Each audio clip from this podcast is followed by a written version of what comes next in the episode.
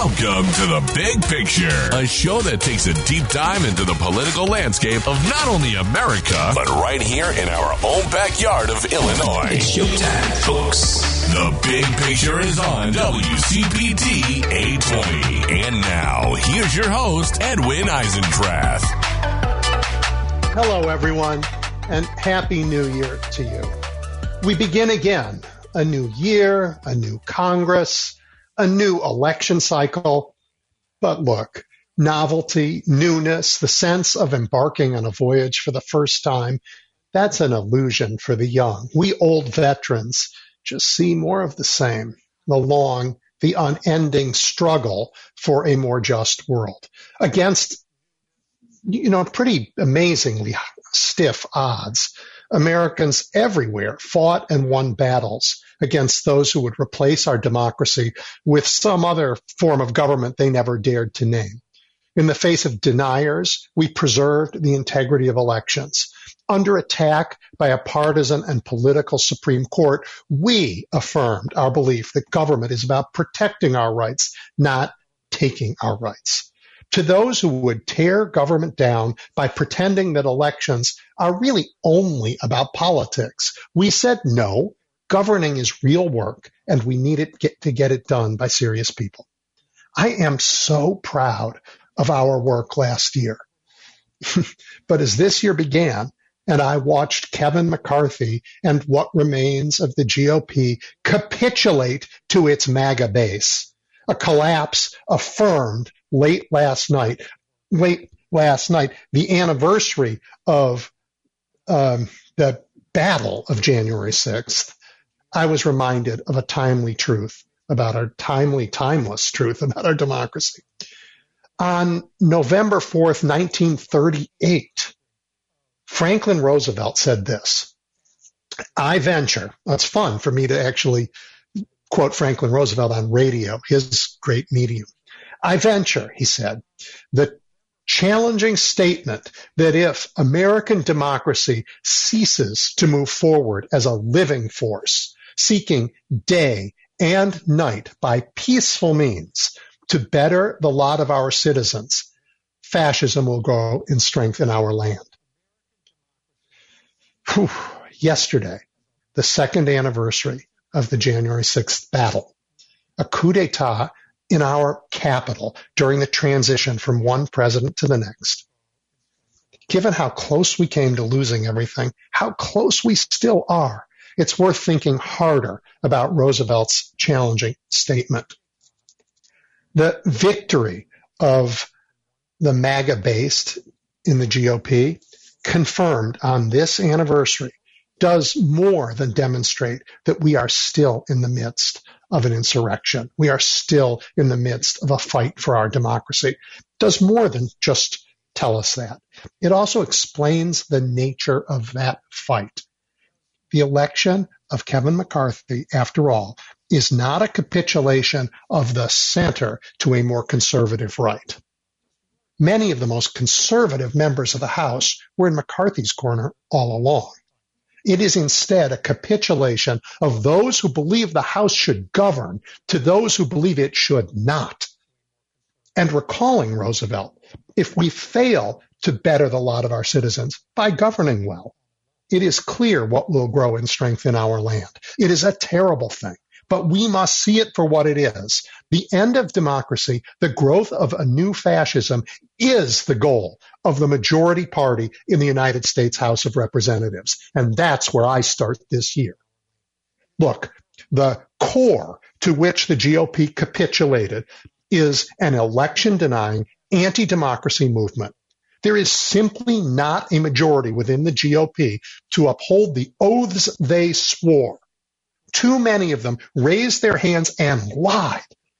They will not preserve and protect the Constitution. Never forget, hundreds of them, those same people, hundreds of them voted to overturn the presidential election just two years ago. This is what we're up against. Now, at the same time, this MAGA, GOP, I don't know want to call it cancer on our democracy. This certainly these people who do not believe in our democracy, as this was on display in the House of Representatives, President Biden, Vice President Harris, Transportation Secretary Buttigieg, as well as Senate GOP leader like Mitch McConnell, traveled the country to tout the benefits of the bipartisan infrastructure bill. And there we see it. The president is on the road reminding Americans that, and even McConnell, let's, let's call it what it is, um, because he's a conservative, I, but I think one who believes in democracy.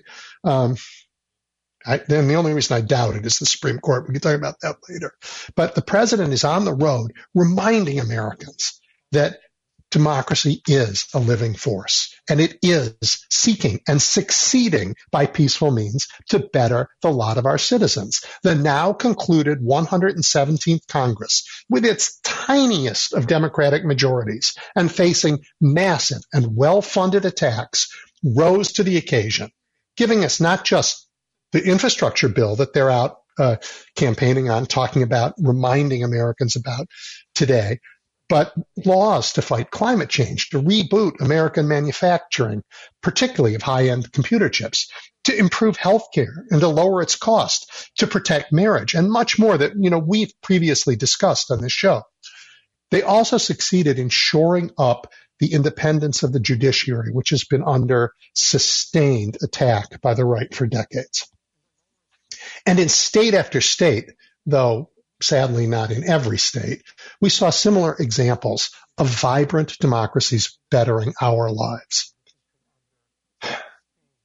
So, given this dichotomy, a, a, a, the controlling party of the House of Representatives determined to grind government to a halt, to do nothing to better our lives because doing nothing encourages this fascism to grow in America as FDR said, um, versus going out as Joe Biden is doing and reminding everyone that our democracy is vibrant and can do great things. In fact, has recently done great things. We, we, you and I, we need to take every opportunity to remind America what our democracy can do to better our lives. The House, they will do all they can to prove it can't work. So this challenge of FDR's is perpetual. He told us that if we stop moving forward, the democracy dies. And this is not an equal burden. Those of us who love democracy have to prove that it works. We have to make it work. We have to be that vital force that betters our lives. The detractors, the other side, has a much easier task. They simply have to delay, distract, change the subject, go for the gutter, opting for an easy kind of cruel politics, you know, rather than the hard work of governing. And so the 118th Congress begins as hostage to those forces. it will be another year of hard work, both political and governmental.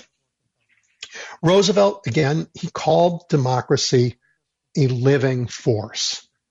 And, you know, we need to understand that, um, well, this is going to be the subject of a lot of this show, but let me say that I understand what he meant by a living force to be this. The sum of what each of us does with our lives. The sum of what each of us does with our lives, not some fantasy soaked, mass produced idea of what America is, not as um, the totalitarians around the world tell you in the in the voice of the great leader is the spirit of the people, right? Um, Xi Jinping stands for the Chinese people. Uh, Mussolini was speaking for the Italian people. Nonsense, right? That that idea is not democracy. That is not a vital force. It is each of us our lives, making decisions collectively to make us a better place. We. That's it. It's just us, you, me, and millions of our neighbors. That's the big picture. And it means that American democracy is in your hands. Your hands. and your neighbors. And I'm optimistic because I know that the great majority of us will use those hands for good. And that's how I want to start uh, this new year with you. We're going to take um, a first break now, and when we come back, I'm going to be joined by Tiffany Muller, who we talked to last year uh, a little bit, and I'll tell you about her on the other side. Stay tuned. You're listening to The Big Picture with Edwin Eisendrath on WCPT 820. Okay, everybody. Now, um, you know the themes I'm teeing up for this conversation today and throughout the year. Um, and I am delighted to be joined, and my first guest for the year be Tiffany Muller, who is executive director of End Citizens United. We we last spoke on this show. I, I think it was hmm, October of 2021, so a little more than a year ago. And since then, uh, the disease of dark money in our political system has further corrupted the Supreme Court, has bought members of Congress, has distorted democracy at the state level. It's truly awful, but we are not helpless, as last year's victories have shown. Uh, Tiffany, welcome back. Oh, well, thanks so much for having me back on, Edwin. It's a pleasure to be here with you today. Um, I, have been thinking, you know, what I wanted my first topic and my first guest of 2023 to be about. And I wanted to raise a question that I think will be with us for the entire year, you know, to flag a challenge we need to face, not just today, but going forward and something that will have to come together to overcome. So let me begin the year just by asking you about one thing. Leonard Leo Leonard Leonard Leo. Can you can you um, in your words tell everybody why you laughed, why that's on my mind, and what it's going to mean for us this year? Yeah, I I uh, I assume most of your listeners have over the past uh, decade or two heard about the Koch brothers and understand how they manipulated our political system and uh, policy outcomes by spending hundreds and hundreds of millions of, of dollars. Um, well, what they might not have heard about is this other guy, Leonard Leo, who is head of the Federalist Society and who helped come up with the strategy to stack the Supreme Court with conservatives that would overturn Roe, that would undermine our democracy, that would undermine worker power, um, and spending hundreds of millions of dollars of dark money. He created the strategy that did that, that created the captured court that we now have, that is far more concerned with just being another arm of the Republican Party than it is with actually delivering to the American people. So we've already seen what he can do and what he believes and how frightening uh, the results of his work can be. And now, uh, what's even more scary is that he just got a $1.6 billion, that's billion with a B, dark money contribution to continue and expand his work. It's the right. largest. Courtesy of a guy from Illinois. That's right. That's right. And courtesy mm-hmm. of like some strange some strange maneuvering, right, including some potential yep. uh, foreign money. Um, but it's it's and only through an IRS filing was this found out about at all. And with 1.6 billion dollars, he can continue to build and expand the infrastructure that he has created. And he actually said in an interview not that long ago, his goal is no longer as simple as re- restructuring the court he wants to restructure our society. And by that, he means he wants to attack things that he views as liberal um, and that empower people. And uh, he wants to take us, in my opinion, take us backward. And it's really, really frightening. And just so we're, because backwards is, um, it doesn't it isn't clear enough i think to say take us backwards because he's really not just focused on taking us socially backwards but to an era i mean backwards to me is jim crow it's an era where we did not have a democracy for everybody and he and the kochs and others like him have been clear about this they do not think people with low incomes should be allowed to vote because they might take their money and put it to public use. It is an anti-democratic movement to its core, um, uh, which uses race-based tropes to fool people into supporting it. And and one step, I agree with absolutely everything you just said, and even one step further, it's an anti government regulation movement as well, right?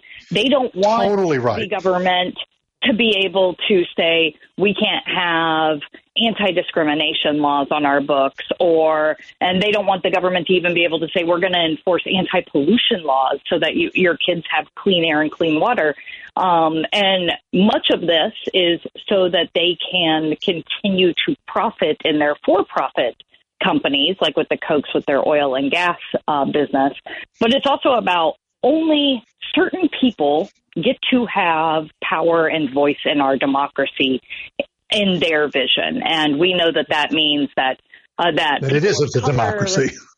That's right. That's right. That it isn't a democracy. That uh, we're going back to a, white landowners. I'm so sorry to interrupt you, but it was such a sort of shocking to hear. Only some people should have a say in our democracy. That that that encompasses it perfectly. Because of course, if only some people have a say, what is it? Democracy anymore, and that's right. exactly what they're trying to create. So the era you're talking about, the one they want to go back to from a business perspective, we lived in it in the 1920s. For those of you who are sort of paid attention to law, it was the Lochner era was what it was called. And that was when companies could do whatever they want. And the, the thinking about the Constitution was it's private property. The owners can, can, it doesn't matter. Workers don't have any rights. They can walk away and go work somewhere else. I mean, you're not, you're not enslaved to your company, but that you, you can be treated any way the company wants to treat you. No worker safety issues. Can't do that. Nope. No, uh, public health stuff. Nope. Can't do that. Can't make a company, um, make products that are safe. Nope. The market will take care of that.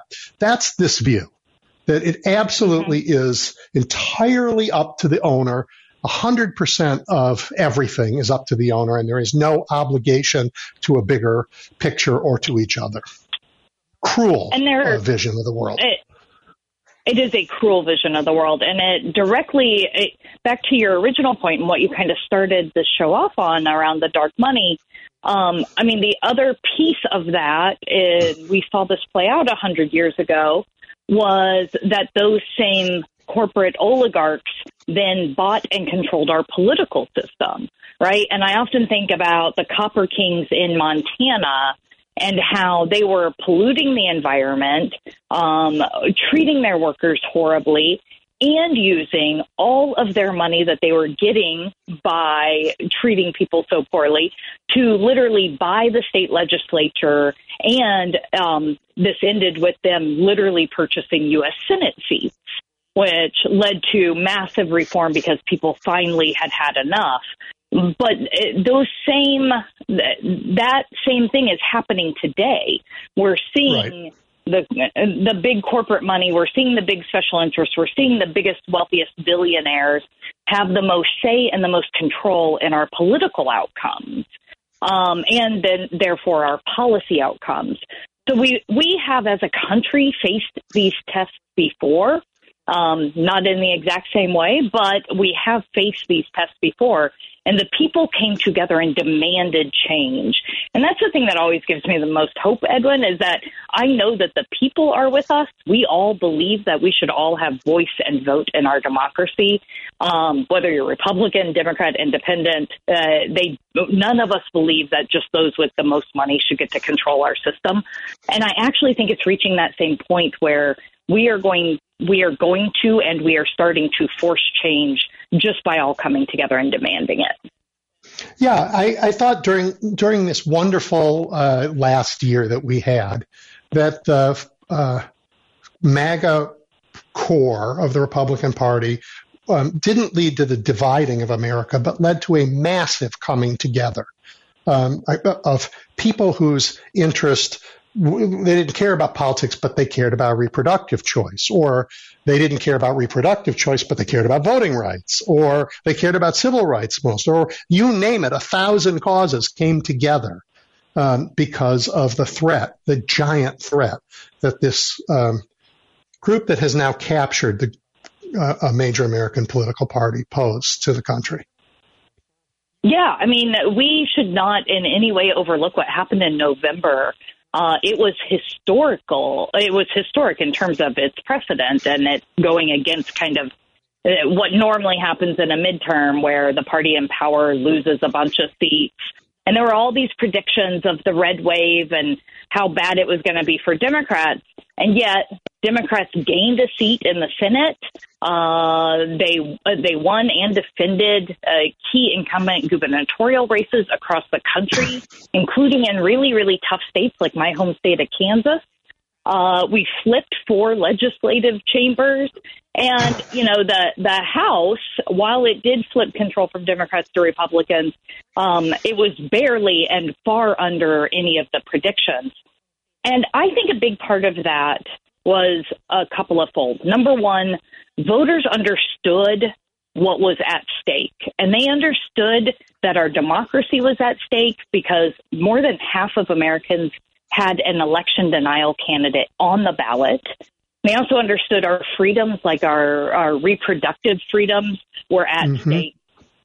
And voters actually understood that those things are linked that the extremism that leads someone to take away a woman's fundamental right to choose and the extremism around overturning an election just to grab power uh, and usurp our democracy are actually linked together. And they came out. Not only did was turnout better than expected, but also we were able to persuade key swing voters across the country because they understood what was at stake if they if they didn't uh, vote for the Democratic Party in 2022.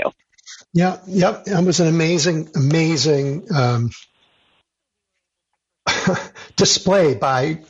I mean, I I don't want to underest undervalue the work that you and hundreds of organizations did in the last cycle, but at the end of the day, it was ordinary American people who just said hey, I see what's going on. However, it was brought to me, I see it, and I don't like it. We have to do better. I thought it was a that. It's uh, one of the things about doing this work, and I don't want to tell your listeners how many years I've been doing this work, but it's been a little while. Is mm-hmm. that the Me voters too. tend to, the voters are the ones who tend to uh, to re-energize my faith in the system right? Yep. Because you're absolutely right. We all worked really, really hard. And uh, my team at End Citizens United, we were proud to get up every single day and fight for our democracy and try to make sure voters knew what was at stake. But at the end of the day, it really was about voters turning out, voters making the choice, and voters talking to their friends and family about what was important to them at the end of the day, it was them making those decisions and those choices, and that that gives me a lot of hope moving forward.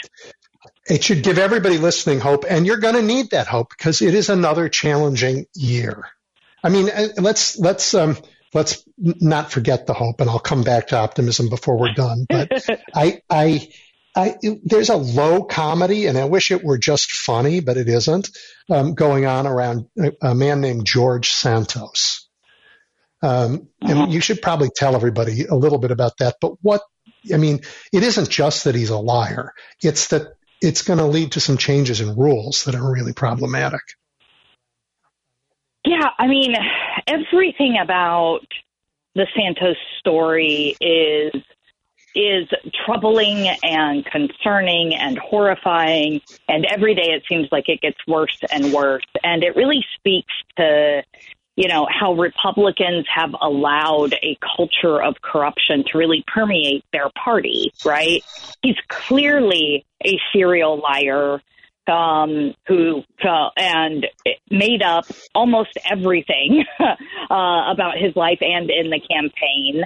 Um, but yet, none of the Republicans are calling on him to resign for lying to their voters. No, they're actually defending him.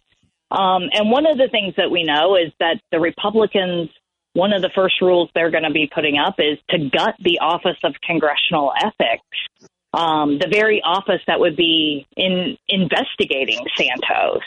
And we need to make sure that we have strong ethics and have strong agencies who can continue to enforce ethics and rules and accountability. Um, you know, I think it even goes beyond just the corruption and dishonesty. I think uh, some of what he did during the campaign was outright illegal as well. And so both right, the money the stuff, congressional, yep. exactly the money stuff. Yep, I think yep. it's actually just outright breaking the law too. Yep, yep, yep. So I think you know the Justice Department. Um, still works more slowly than the rest of us would like, but it's still working, and maybe we'll get them that way. But your point, this man ran for Congress, lied about everything, absolutely everything. Republicans don't care because he's a vote. None of it matters. Um, but they have to, in order to keep them there in Congress, a place that they are trying to make not work, they are going to gut ethics laws. I, I, I think voters, taxpayers, residents everywhere, they, we spend a lot of time on this show talking about the difference between politics and governing. Governing is hard work. And, it, and, and you do it well, you make everybody's lives better right? Um, politics is, is can be hard work, but it really is a means to governing well, uh, at least for us. Um, I, it, when you do things like gut the ethics rules, um, make Congress grind to a halt, all you're doing in governing is making um, is stopping the forward movement of government, which makes people cynical, which opens them up to autocracy. That, that's just the path very bad. Yeah, that's exactly that's exactly right. I mean, most people in America uh, want to not think about politics or um, the United States Congress nearly as much as they've had to think about it in the last five years, right? They right. they kind of want their governing to be a little bit boring. They want it to do what it's supposed to do, and you know they want to they want to know that our government's going to do things like pay its bills and fulfill its obligations. And you know what they really want government to do is make their lives just a little bit easier. And instead, what we have seen is chaos and disruption from a party that isn't that is really in the throes of trying to overturn our democratic system and we've seen the chaos play out over the last week um, and if we're already seeing this kind of chaos, what's going to happen when we are in a situation where we have to make hard decisions about spending bills or debt limit increases or fulfilling our obligations or national security measures? Um, so we do, you're absolutely right. Mean, we all laugh a little bit about some of this stuff, but there is real, real danger in what we're seeing. Yeah. It's a, it's a feature, not a flaw of the Republican strategy to create chaos. And, and That's it's right. very dangerous, very, very dangerous. Um, um, dark money played a role in two races we lost in the last cycle. Um, one that I sort of uh, take personally because I worked very hard at the to make a different outcome, um, and that is, I think, and it's hard to be the worst senator in the United States Senate, but we were not able to defeat Ron Johnson. Yes, yes. And, and, and we couldn't stop J.D. Vance, both for similar reasons, and they're reasons that you have been fighting for a long time. Right, and um, for your, I mean, first of all, Ron Johnson, I think, is the worst and most corrupt senator in the Senate, and as I'm sure your listeners remember, he also was uh, the one who tried to deliver fake electors to Mike Pence. Um, and yet, despite all of that, the the dark money, the outside special interest came in, and despite the fact that uh, Lieutenant Governor Mandela Barnes, who was the nominee for Senate in Wisconsin, was outraising Ron Johnson on a campaign level, the outside spending that we saw in that race, um, they just they just buried the Republicans just buried the Democratic side, and yep. most of that, to your point, is dark money. We're not sure who or where it actually comes from, um, but you know who I can guarantee you knows where that money was coming from. Ron Johnson. I will guarantee you he knows who is putting money into those uh, outside special interest groups. And what I want to know is what are they expecting from him now, right? What's the well, payoff for them? Some of it, in fairness, is a payoff for what he already delivered because we know a big chunk of it came, for example, from the Uihlein family that got a tax break worth, you know, hundreds of millions of dollars from Ron Johnson. So it's pay to play. Exactly. Um, that that's exactly another, right. Another, he, he another Illinois family. Cut bill. yes, he put into that tax cut bill a very specific tax cut that gave three of his donors something like a two hundred million dollar tax break mm-hmm. just for those three biggest donors. Yep. Um, so, so, that's exactly right.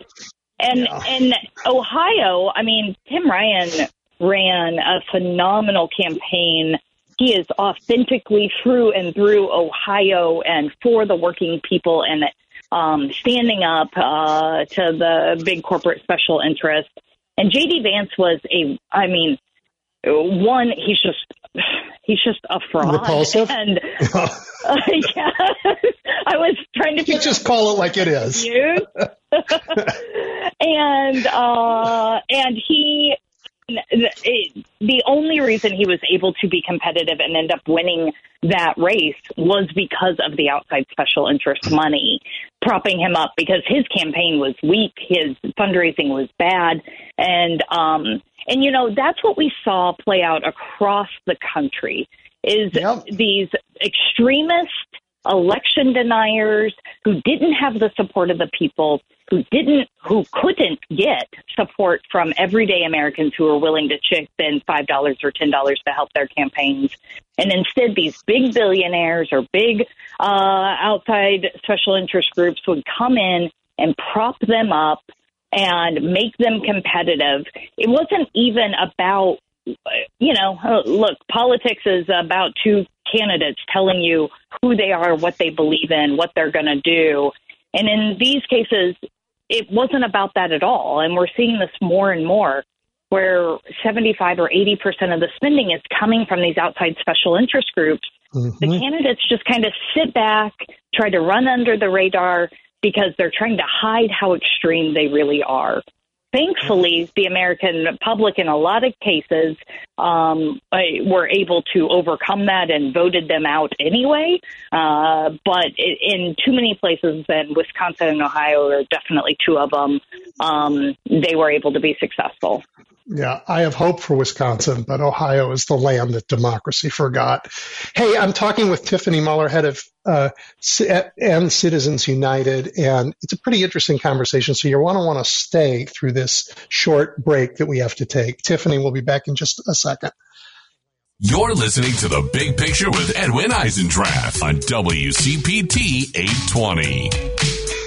Okay, welcome back. And I'm talking with Tiffany Muller, the uh, president of End Citizens United, who's absolutely fabulous for lots of reasons. Probably some of it because she began her life as a city council person and got to really work with people right where it matters and never lost that no matter what comes next. Tiffany, um, I have a couple other topics before we're done.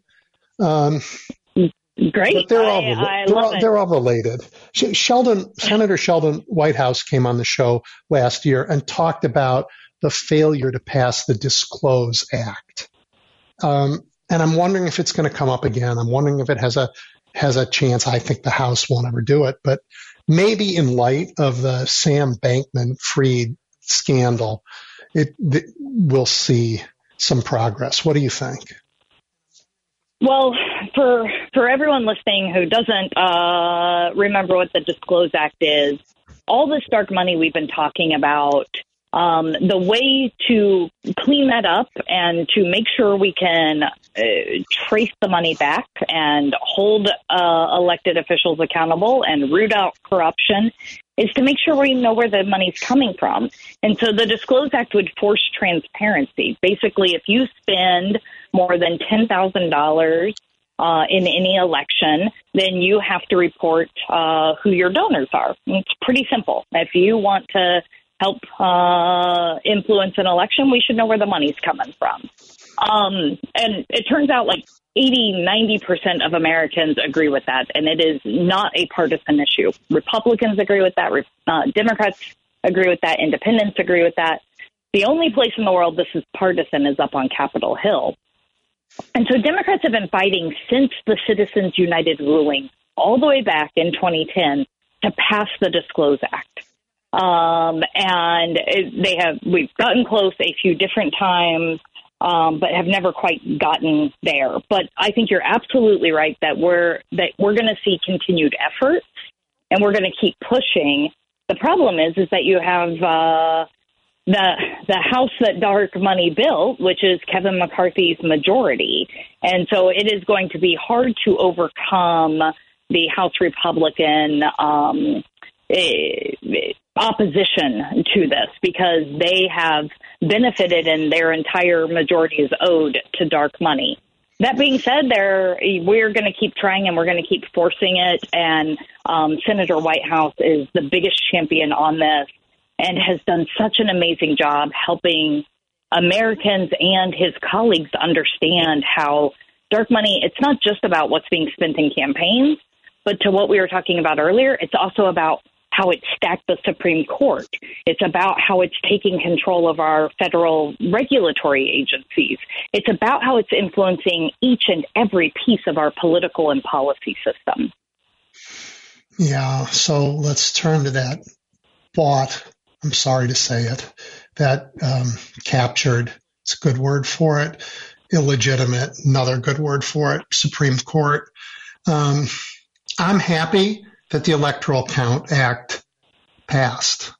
I am, though, worried that it can come back to haunt us if this compromise, there's another good word for it, Supreme Court, moves forward, forward, moves backwards with Moore versus Harper and I think you, could you tell everybody? I mean, we talked about it a lot on the show last year, but it's a new year, and who knows? Let's remind everybody about Moore versus Harper, and uh, and how uh, something as crazy as that got to the Supreme Court in the first place, and why it should scare us to death. Yeah, I, this case is so radical and so fringe that uh, you know the Federalist Society I was just talking about uh, with Leonard Leo the former head of the Federalist Society has even come out against uh, the theory around Moore v. Harper, which is right. just uh, that tells everyone how radical it is. So this case is really, first of all, it's a it's based on a redistricting case out of North Carolina, um, and it is a fringe theory that's uh, called the independent state legislature theory, which basically argues that only state legislatures should have complete and unfettered control um, over our democracy. They're saying specifically around redistricting, but the the fear is is that if it is applied to redistricting, it could also be applied to elections and to electoral votes uh, and or to, for instance, um, clearing up, you know, uh, issues after an election when you have to go to court and make sure that, you know, the ballots are being counted correctly. Basically, this theory goes so far that it would take governors and courts out of the process. Um, and the Supreme Court right. has to reject reject this theory. It just it has to reject this theory. But should scare all of us is that there were at least four votes on the Supreme Court to hear the case in the first place. Right? Yes, four they brought they, they, they invited it. They invited it in.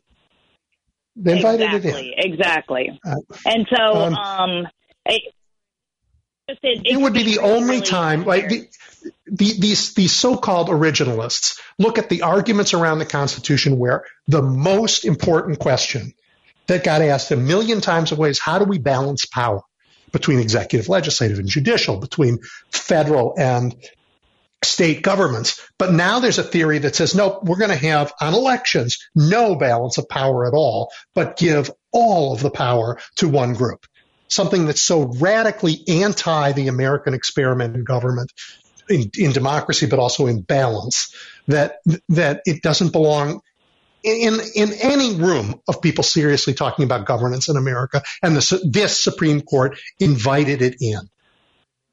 Exactly, exactly. And, you know, we filed, along with some other groups, an amicus brief uh, calling on the court to re- reject it um, because we have to have fair and equal representation, um, which we could never get if state legislatures were in charge of it. I mean, state legislatures are some of the most gerrymandered maps that we have seen, Right. some of the most gerrymandered uh, chambers that we have in the in our system right now.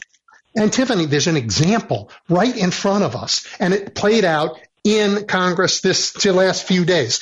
15 members of the Ohio delegation, tipping the balance from Democrat to Republican, just went to Congress. They, they, they were sworn in uh, late last night. They all ran from districts the Supreme Court of Ohio said were illegal. But the legislature ran over them as if Moore versus Harper were the law of the land and said the court doesn't matter. We're going to send them anyway. And they got away with it. Um, that would be the whole country if this law passes. If this, if that's right. how the that's court right. Rules. And the Supreme Court had a chance uh, in, in a case that was, I think it was out of Wisconsin, um, or maybe they combined Wisconsin and Maryland um, uh, to to ban partisan gerrymandering, and they chose not to. And what we have seen since is uh, state legislatures across the country um, continuing to gerrymander uh, their state maps. And what we also saw this time in map making was some really, really awful racial gerrymandering. Because with uh, the Supreme Court's blow to the Voting Rights Act um, through a couple of different cases, including Shelby um, Shelby v. Holder, um, Mhm. they they were able to draw maps that diluted the power of black and brown voters across the country. Um, and you really have a country that's split in two with how it's handling redistricting. You have more states than ever using independent commissions, using independent maps and a fair process. Um, and you have, in some of those cases, the most fair maps that we've seen. And it actually helped in, in, in many states. And Yeah, yet, Michigan. in other states, Texas, yeah, exactly, Michigan, Arizona, uh, it, you know, we have we have some that used to be very gerrymandered that are that are better now because of because of that, and it's really because of the work of so many amazing organization and advocates, both on the ground and nationally, that've been fighting for that. And then, you know, you have other states, Texas, Ohio, Wisconsin, who have some of the worst maps we've ever seen. Well, let's let, let's go back to where you began this, which is about the Supreme Court. Um, the, the series of of of decisions they made. Um, they gutted the Voting Rights Act. First, they gutted. Well, first they did Citizens United. That's right. Right, and that and that then bought them a few other judges to allow them to do the rest of their damage. Right, and and and with those judges, they gutted enforcement of the Voting Rights Act. Then they gutted the act itself. Then they said, you know, I we're not sure what what, what racial gerrymandering is, but we understand that we probably need to keep that illegal, even if we're not sure what it is. But political gerrymandering, oh, we can't touch that. Right. And they walked, they didn't just say we can't figure it out. They closed the federal judiciary to any, you can't ask them this question anymore. Uh, uh, John Roberts said, this is none of our business. Right. Never, I mean, like uh, appalling uh, abdication of responsibility. And I think Elena Kagan wrote the dissent that was um, so beautiful about like what is our democracy supposed to be? Know, um, and this this court that is walking away from our democracy, left and right, at every oppor- no, just right, um, at every opportunity they have, is there because of that Citizens United decision that that paid for the uh, senators who pledged to Leonard Leo to take uh, justices off his list. Uh, you're absolutely right. I I often say that you know this court is going to be known for two things: the undermining of our democracy and overturning a woman's right to choose. Like uh, the attack on our most fundamental freedoms and rights is really the legacy of this court. And before they could do all of the things that you named, like you said, what started it off was the Citizens United decision, where they said money equals speech and corporations are people. And it allowed uh, just a flood of unlimited and undisclosed money um, into our system because that then has powered everything else that they have done since then, right? They they it took them another five hundred million dollars to uh, steal seats on the court and stack the court. It took them six hundred million dollars to set up uh, the efforts to overturn Roe, but it is all first by that unlimited and undisclosed money flooding into the system. Um, and it has touched every part of our governance and life since. I, Sheldon Whitehouse, uh, since we were talking about him earlier, Senator Whitehouse has this great anecdote that I I like to steal, so I want to give him full credit for it. Um, when he first entered the Senate, and as you know, climate and oceans are are you know one of his top priorities. And when he first entered the Senate, uh, there were 14 instances of Senate Republicans working with Senate Democrats to try to address the impacts of climate change. Then Citizens United happened in January 2010.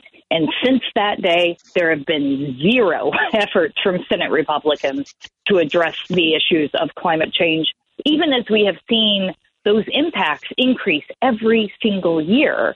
And that's because the oil and gas lobby continues to be one of the biggest spenders uh, in our elections. And they don't even have to spend the money. They just have to threaten to spend the money and scare uh, scare them into doing nothing. So we've seen it on prescription drugs, we've seen it on climate change, we've seen it on guns, uh, policy uh, priority after policy priority. We've seen the dysfunction and gridlock that big money causes. And to go full circle, dysfunction and gridlock make people question whether democracy is a workable uh, framework for addressing the problems we have going forward. So it is a strategy. It's not just an outcome of what uh, these autocrats are, are doing to us. and that's why the miracle of the 117th Congress um, is is just so awe-inspiring with the tiniest of majorities some amazing legislation got passed that really is moving us forward, including on climate, which uh, you so clearly uh, pointed out yeah. is what uh, Citizens United's first target was. And it, it really is truly incredible what was accomplished in the last two years um, from you know, everything from infrastructure to making progress on gun safety for the first time in 25 years to uh, lowering prescription drug prices, insulin uh, cap on insulin prices um, for so many people. Uh, your to your point, the the green energy and climate change provisions that were in the Inflation Reduction Act, um, you know, it, it is truly incredible with, as you pointed out, such a slim ma- majority what actually got done. Uh, the Electoral Count Act reform. And here's mm-hmm. the other thing. While all that was, this was in the, in the shadow of how that Congress started, which was January 6th, right? The right. worst attack we've seen on our democracy. And um, the courage that it took those members to even just go to work every single day, right? Uh, and the fact that we didn't see the attacks on our democracy stop and people come together to try to solve our problems after January 6th. Instead, we saw instances of the big lie and election denial increase after January 6th. And so to take us full circle to something we were talking about earlier, it is really amazing not only what they got accomplished, but then that they were also able to use things like the January 6th committee mm-hmm. to help educate voters about what was truly at stake, what was going on, and what their choices were. And then uh, you know, like I said before, it gives me so much hope and it's so inspiring to see Americans turn out and turn out in force and say, no, this extremism is not what we want. We do care about our democracy. We believe it's being mm-hmm. threatened right now, and we're going to vote accordingly. Yeah, I mean, I want to, you know, I think the leaders in this last Congress did a brilliant job. I, Nancy Pelosi, I cannot say enough about Greatest her talent. of all time. I think they should Greatest name the dome after her in Congress. I really do. I think Absolutely. she's just been the best, it, most talented um, and uh, ethical uh, leader. Um, but the Senate side, they got stuff done with a no majority, um, and um, and the president did a fabulous job. And yet, I think they were only able to do it because Americans have made up their mind. We do not want to follow the oil companies to destroy our planet. We don't. We believe that our rights should be expanded and not contracted. And it's not an issue for most of us across the country. We want to be able to vote and we think our neighbors should vote. So they were great leaders, no question. But America has, is pretty clear you know, in very big majorities and in every state where we are. Just look at Kansas when they thought they were going to enshrine anti-abortion bid into the Constitution. And those nice Republican women all over Kansas went to vote and said, uh-uh, not happening. not happening here. So, so we have, I think, the, the sort of majesty of the billions of decisions that ordinary Americans make every day, which is the vitality of our democracy. It's not some weird idea of what America is. It's just all the decisions each of us makes every day. And there, and, and we are going one way. So the other side, the few who want it to be the other way, they can't do it democratically. That's why the dark money is so important. That's why they want to have chaos. That's why they want to wrap their arms so tightly around um, uh, undoing voting rights and the like. They can't get what they want from a public that won't give it to them by democratic means. Yeah, uh, you're exactly right. I always think about it as like the three legs of a stool. You have money uh, in politics as one leg of the stool, voting and voting rights as another leg, and then redistricting and gerrymandering as the other leg. Yeah. And what they are trying to do is basically rig each of those legs, right? They are. With the dark money and and the flood of money, with the uh, the voter suppression laws at rates higher than we've uh, seen them since Jim Crow and of course the uh, gerrymandering, both partisan and racial, that we talked about earlier. And the people are, but the people are catching on to this, right? And they are not okay with it. And they are, they went to the polls and they said, no, this is not what we want. And what the Republican Party should do is, you know, step back and actually figure out how they can address people's real con- real day to day concerns, but instead they just continue to try to uh, undermine our democracy and grab power in a really autocratic way. And I, you know, it, it, it's a scary moment we're in. Um, I, I feel more determined than ever, and it is because uh, the people continue to believe and continue to fight. But we need all of you and your listeners, and thank you, Edwin, for all the work you do to just keep talking about it and keep it up out there and up there and keeping people energized. Uh, you know, I you got to thanking me before I got to thanking you, which was on my mind, because um, your work is awesome, and and so important to um, right sizing the voices in our democracy so that those of us who just are out there doing what we do every day have the same ability to uh, make a difference in our country as everybody else. And that is, that's the vitality of a democracy that you're fighting for every day. And I'm deeply grateful for that work and for the time you give me from time to time on this show for our listeners. Thank you.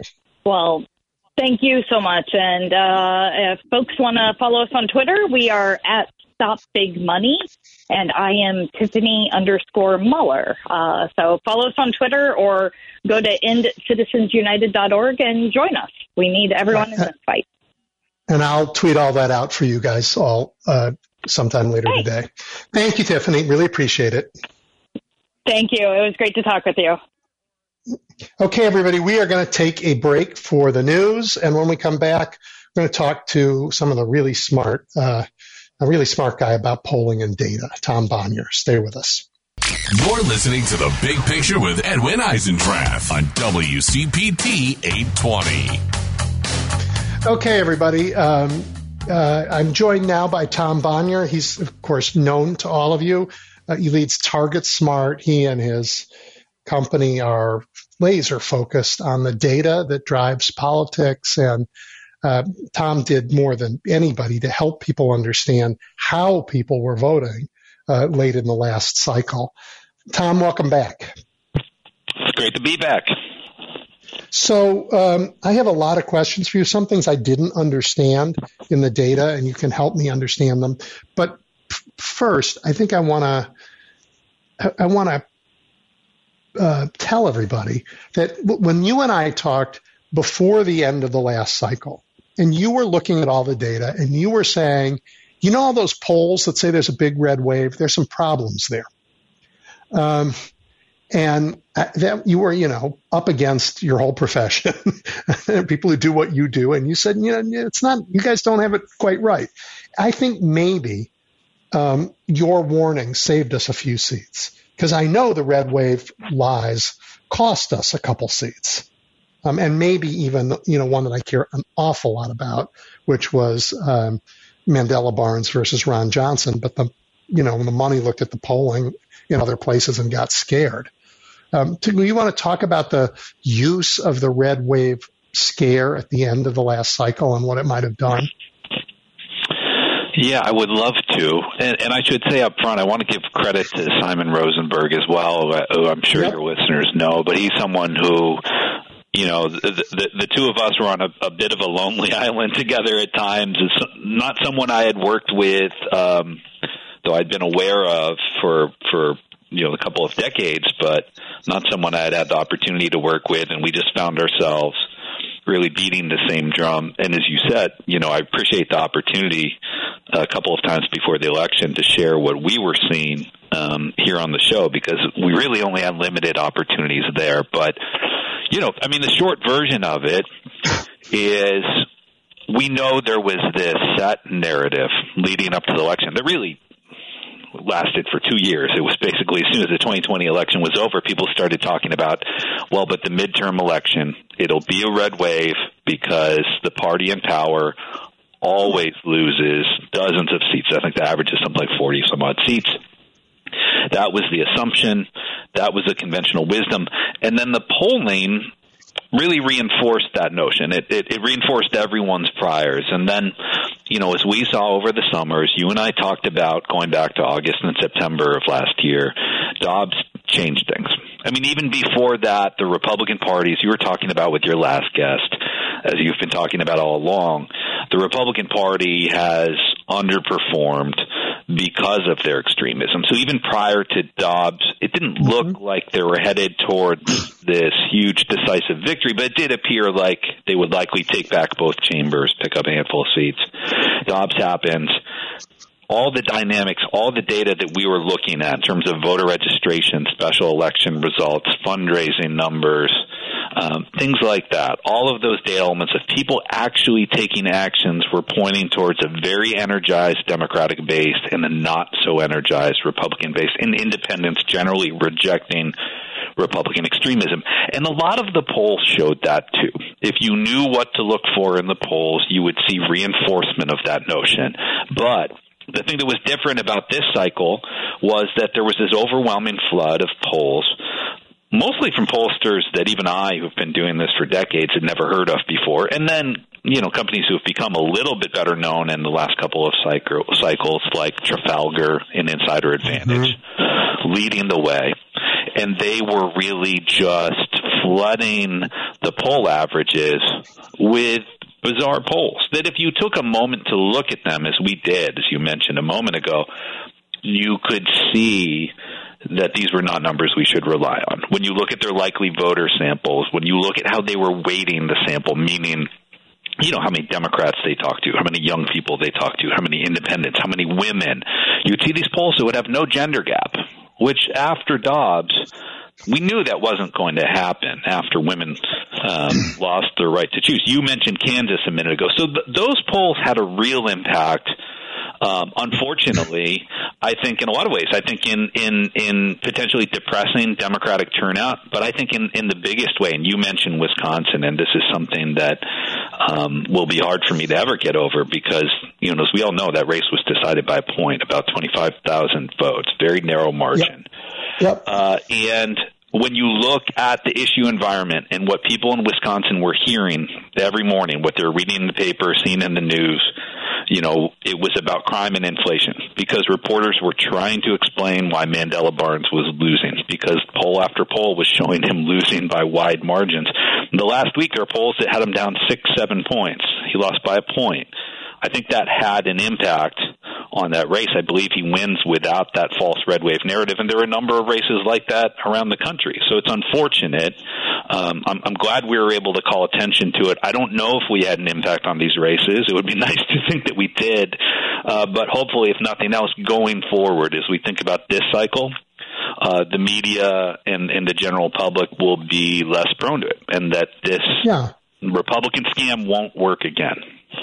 Yep. My, I don't know. You know, at the very end of the last cycle, more people had heard you and Simon and were m- more skeptical, but it was late. They, we lost, I think, 10, maybe 10 days, maybe two really important weeks where money flooded to places where panic wasn't called for. That's right, like the Washington Senate race, where you know the 538 average had it uh, as a very close race, and money did go there, and she ended up Yep. winning by what 13, 14 points, maybe 15 points. And I do, I mentioned 538. You know, I think we have to call them out. They uh, are supposed to be the guardians to a certain extent. They are, you know, their job is aggregating polls, but putting them in context and creating an average where they say they filter out these house effects and and they make sure that you know there's some amount of reliability there and and they failed Yeah, they got gamed. Around. They got gamed. they did They definitely they got gamed. Yep. All right. Well, um, uh, here's something I don't understand. Um, I keep reading, and I think I'm sure it's true. There were more GOP House votes than Democratic votes I, I, in this last cycle, um, and that we actually outperformed our vote totals, which for me is completely counterintuitive given gerrymandering. Can you help me understand that? Yeah, you know, it's a little bit weird. There have been some, I think, bad early takes that have maybe shaped the narrative in a way that's not entirely accurate. You know, at this point, within a day or two of the election, it looked like Republicans were going to win the popular vote. They were winning at that point by about five points. And so people looked at it and said, well, gosh, it was a plus five Republican electorate. The Democrats held on to the Senate and almost held on to the House. Well, in reality, it's going to be about 1.8 points. Uh, in the end, when you account for Mhm. open seats, uncontested seats, it's probably closer to a point. So it is I think the different thing here is the the the the national popular vote for the House pretty closely actually reflects the results that Republicans having um, this narrow majority. They want a narrow, and that hasn't happened in the past. I think that's what we're conditioned to. You know, part of that is Democrats actually did a good job in redistricting. Uh, and in in terms of when you look at the bias, and there was this Except New analysis York. that came out, except New York, where New York. Democrats blew it and lost the House. Uh, but you, Thank you, Andrew Cuomo. there in Illinois and Oregon and in uh, in in other places, Democrats did a good job, and that allowed the national result to be pretty representative. The other thing that we need to keep in mind is this was the least nationalized election we've seen in probably at least a generation. Meaning, in some places. Uh, the landscape, New York, looked um, more like a red wave. In Hmm. other places, it looked more like a blue wave. If you look at what happened in New York, and we're just now getting the individual level turnout data in so we can see what actually happened. We have that in New York. Democratic turnout was abysmal, and and the districts were not favorable. Those things combined uh, to seeing us lose a bunch of seats there. But then you look at states like Michigan and Pennsylvania as two of the leading examples. Democratic turnout was excellent. Young voters came out. Uh, voters of color came out. Independents sw- swung towards Democrats, and you know we picked up a couple of legislative chambers. Obviously, won the governorships and the Senate race, uh, and so it was a very um, uneven result, uneven environment. I think a big part of that was this question, and one of my takeaways is this notion of Republican extremism. Democrats have been talking about it for a long time, and it hasn't entirely resonated. I think Dobbs changed that in these states where they saw the dynamic change and where they saw choice at risk or choice actually being taken away. Suddenly, Republican extremism was plausible because they were living that. And so January 6th so resonated New York more, was democracy resonated more. Uh, yeah, New York was. I looked at. We've got you know Maryland, uh, uh, where I am. Um, you know, we had good result and elected our first African American governor. But you look at the turnout, which we just got in um, yesterday, and I was looking at that. Democratic turnout wasn't great. It was just it's a, such a Democratic state.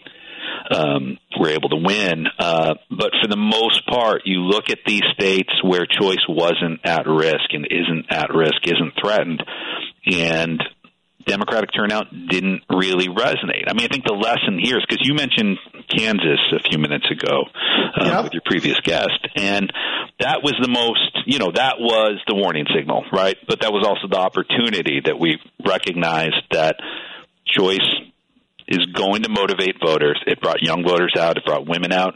The lesson there was we need to be able to connect with voters and make sure that they see that their vote is going to matter on these issues of Republican extremism. I think what we saw in the House over the past week, I think, is going to help drive that home uh, more. Yeah, going forward, and, I agree. And then just in the battleground states, because that was Repu- Republican extremism. It's not just what happened in the last week; it's how what happened in the last week and what happened early this morning sets up what's going to happen in the next two years, which I believe means yeah. Republican extremism is just going to be on full clear full display. present yeah. display. Yeah, but you know, one other thing, I take a slightly, I take a, a an additional takeaway from New York um, versus other places, and and this is uh, for all of you out there think you can't make a difference. Um, organizing makes a difference. The New York Democratic Party was a shambles. Um, you know, crushed by the aftermath. Well, the the machine that was there forever was the last of an old machine, and and not modernized and sort of crushed by the uh, exit of Andrew Cuomo. And um, but when you had organizations up against very tough odds in like Michigan and Wisconsin, where the ground game was so good, where the oh, yeah. they took the idea of building a party, a place that to a new place, right? It wasn't no longer just um, um, union and um, big city uh, machine, but rather a much more um, while uh, unions were still big partners, but it was still much more inclusive organizing model. That made a huge difference. Oh, that's right, and in, and in places like Nevada and Arizona as well, mm-hmm. Uh, where mm-hmm. you just have such strong. I mean, in Nevada, you've had, it, especially the culinary union. We talk about unions yep. in Arizona. Uh, there's been a generation of activists who I think were have been frustrated for decades uh, in, in terms of Republican control, and but they've built and they've grown uh, structure, and you saw that on display. And I agree in New York. I think they lack that. It's something I mentioned Simon Rosenberg again uh, before. I'll mention him again. A point that he makes, I think, is dead on. Is this notion of controlling the issue environment, and in places where uh, we as Democrats and progressives are able to control the issue environment, we did well. In places where we ceded that control, and you saw that in New York, even, uh, you know, frankly, with the mayor and some of his comments before Election Day, they weren't especially helpful and they were ceding the, the messaging and issue environment to the Republicans. and law and order stuff. Yeah. Yeah, it's absolutely a mistake. And, and saying that Democrats are, are, are getting hurt by, by, you know, liberal messaging and we're going to lose. There was this, this doom and gloom prediction that, you know, um, and, and again, part of that goes back to this red wave narrative and the false red wave polling. And, you know, the one thing that we didn't touch on was this wasn't just the media and Republicans. To be clear, it was a lot of Democrats who were spreading it as well. Um, yeah, they bought, well, nobody does hand wringing and, and like, woe is me, like we do. Oh, absolutely, absolutely. Obviously, Democrats weren't doing it as as you know complicit in this scam. They were just like you say, it was hand wringing. It was we've been through some bad elections, and we're always ready to have the football pulled out uh, from yep. under our feet. And so that's where we went. And you know, we need to be more positive. We need to control the issue environment. We need to be more aggressive. And I think your bottom line conclusion is probably the most important one. Organizing matters, and it's something that we can't just wait until the last few weeks to be out there. It's the sort of thing that we need to be doing it today, tomorrow, and for the next two years if we're going to be successful uh, in the 2024 elections. Not to, to to blast past the important elections that are going to happen between now and then because there are many. Yeah, I, I don't I don't know how to think about you know this how you would get this in data or in polling, but it's my sense when I talk to the people who are doing that kind of organizing now around the country, that what they're engaged in is surely about politics, but it also is un, um, is a um, is a kind of old-fashioned community building that's addressing a gap that America's had since well, I you know since uh, that, that was certainly first identified in a big way when Robert Putnam wrote Bowling Alone right? That just civil people are going their own way. The organizations that stitched us together are vanishing. Now the right forever did a better job of keeping their their organizations going. They organized in churches. They organized in militias. On the left, we didn't have that. And now That's this right. new brand of politics is creating on ramps for people to get to know their neighbors, creating um, sort of sticky organizations where people are in communities doing community building. And it is a, yeah. I think it's an enormously healthy thing for the nation. Oh, absolutely. I, I, I couldn't agree more. I, I think, in a way, we as Democrats and progressives have President Trump to thank for that a bit because what we saw you know, I was here in D.C. the day after his uh, inauguration at the Women's March with my family, mm-hmm. my wife and my 2 mm-hmm. daughters, and just seeing that organically, almost organic. There, there was organization to it, but wasn't the same sort of organization that you generally have for these rallies. And we saw that around the country. But then what we saw was this emergence of, you know, the so-called resistance organizations, groups like Indivisible. Yep. Uh, I, I can't. There's dozens and dozens of dozens. them, but they were, but they were um, emerging organically. It wasn't top down for the most part. This was bottom up, grassroots organizations, people who were, uh, frankly, scared and concerned about what a Trump presidency would do to their communities and to those most exposed, and they decided to take action. And then you saw national organizations like America Votes and Movement Cooperative coming together and providing structure and providing tools and resources to them. And it was a, a throwback to what the Democratic Party and progressive movement, um, you know, mostly through labor unions, but not exclusively, used to do very well in empowering, like you say, this level of community organization. Uh, and it, it, it lives today. It thrives. You know, six years later, um, we're seeing these groups maturing and growing. You're seeing members of these groups being elected to office uh, at the national level and at the local level. And so I think that's mm-hmm. only going to grow. And I, I agree. It was something that this country desperately needed, and certainly the Democratic and progressive movement needed. And we just need to cultivate that and continue to empower these groups and, and hopefully see them grow everywhere. Right. Because on it, if you, if you look at your data on issues, Americans believe in reproductive choice. They think our gun laws are crazy. They do not want to hand a, a, poisoned environment and a climate disaster to their kids on all of these issues that Democrats have campaigned on. That's where the public is, right? So, so organizing the public and how they believe is is going to strengthen um, progress on all of these issues up against the money that's on the other side. Well, and in the end, people make decisions. Number one, they they vote based on what they believe to be true, uh, and that goes back to this notion of the issue environment.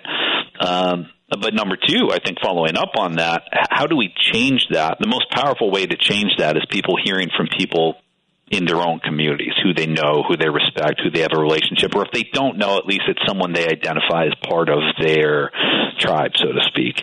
And um, it, it's that sort of organizing that has emerged that has become effective. And to your point, we do have the issue advantage. We haven't always had the messaging advantage, meaning if we could lay everything bare and strip through the misinformation that has been prevalent, yes, a, a, broad majority of Americans, a substantial majority of Americans, agree with Democrats uh, and rebuke what Republicans stand for. But the challenge has been breaking through that misinformation cycle, breaking through what people see on social media.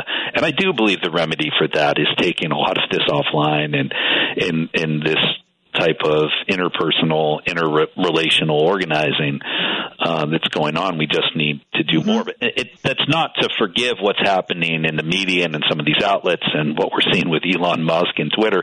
Is we, we, we, we need to focus on that too, right? We need to push back on misinformation. We need to own these platforms. I mean, I'm quite conflicted when it comes to Twitter because it has so many wonderful things. But each day I feel more guilty as I see Me what. Too does yeah. with it and supporting it. So it's it's yep. it's yep. it's tricky. Yeah, uh, hopefully there'll be an alternative that is robust enough soon. But yeah, I yeah, I'm, I'm, I'm, waiting. I'm waiting. I've I've you know I've I, I, I took the time to figure out how the heck to get onto Mastodon, and I did too, uh, but I don't like was it. Allowed into Post. No, I don't. I don't love it either. I haven't I haven't really used either of them, but I'm there. You know, I think it's yeah. important that we at least have backups because it it it very much has the feeling of uh, Twitter that is of something that could just disappear overnight, and I don't think anyone would yep. be surprised. Yeah, yeah. Hey, um, it, it's sort of really interesting question, you know, though we do live in this uh, uh, unprecedented social media time in the world. I mean, where people can communicate so broadly and so much of it is dishonest. Um, I, I, I hark back to an experience I had. I was a Chicago alderman and I ran for reelection. Um, and um, a friend of mine uh, heard from a friend of hers, hey, he's like, they're all crooks. He's a crook. I'm not supporting him. And she said, I know him. I've worked with him. He's not a crook. He's a good guy. And the person who had this really strong opinion that I was a crook said, Oh, really?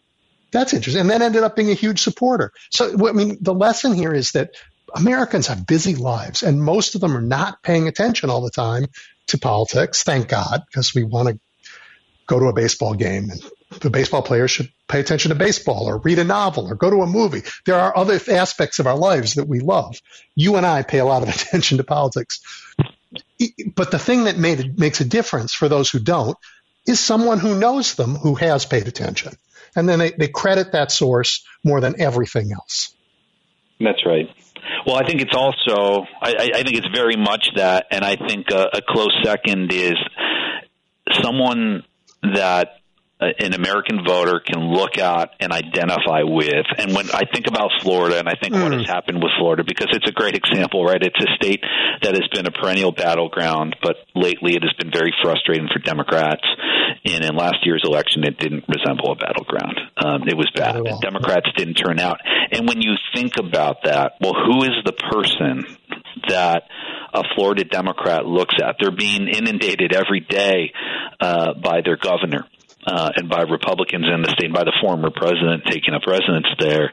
And um, th- there is a level of indoctrination there. And there's not really counter programming. Who is the Democrat who a Floridian, Floridian yep. looks at and identifies with? Now, I think you're seeing promising things happening emerging from the, the ashes of this last election. You see people like Maxwell Frost elected in Orlando, you know, who's gotten a lot of attention, rightfully, the first Gen Z member of Congress, 25 mm-hmm. years old. We need more people like that who people, who Floridians can look at and you can say the same thing in places like Texas and around the country and say that's someone I identify with. So when you hear, similar to your mm. Uh, mm. experience in Chicago, uh, when you hear these sorts of things about Democrats, you say, well, I'm, I'm hearing them say that in the abstract, but I know this person. And yeah, that that's powerful. True. And we need more of that. We need, that's where, that's where our opportunity to collectively organize at the local level becomes incredibly powerful. Why we need more people running at the local level uh, mm-hmm. because they can be those standard bearers. So when this Republican misinformation machine is spreading disinformation as they do, we have others who can push back and be credible people in the community who they're going to believe first. Yeah, that's pretty fun. And I mean, when people stand, it's just really fun to see for me. I mean, it's powerful, but it's also fun when, you know, these big voices say one thing and you just have somebody you know, somebody credible in the community who stands up and everybody's like, wow, it's a little Mr. Smith goes to Washington. It's yeah, kind of, that's all it takes. Kind of, that's all it takes. it's kind of amazing. We need more. Hey, uh, yeah, it is. We need a lot.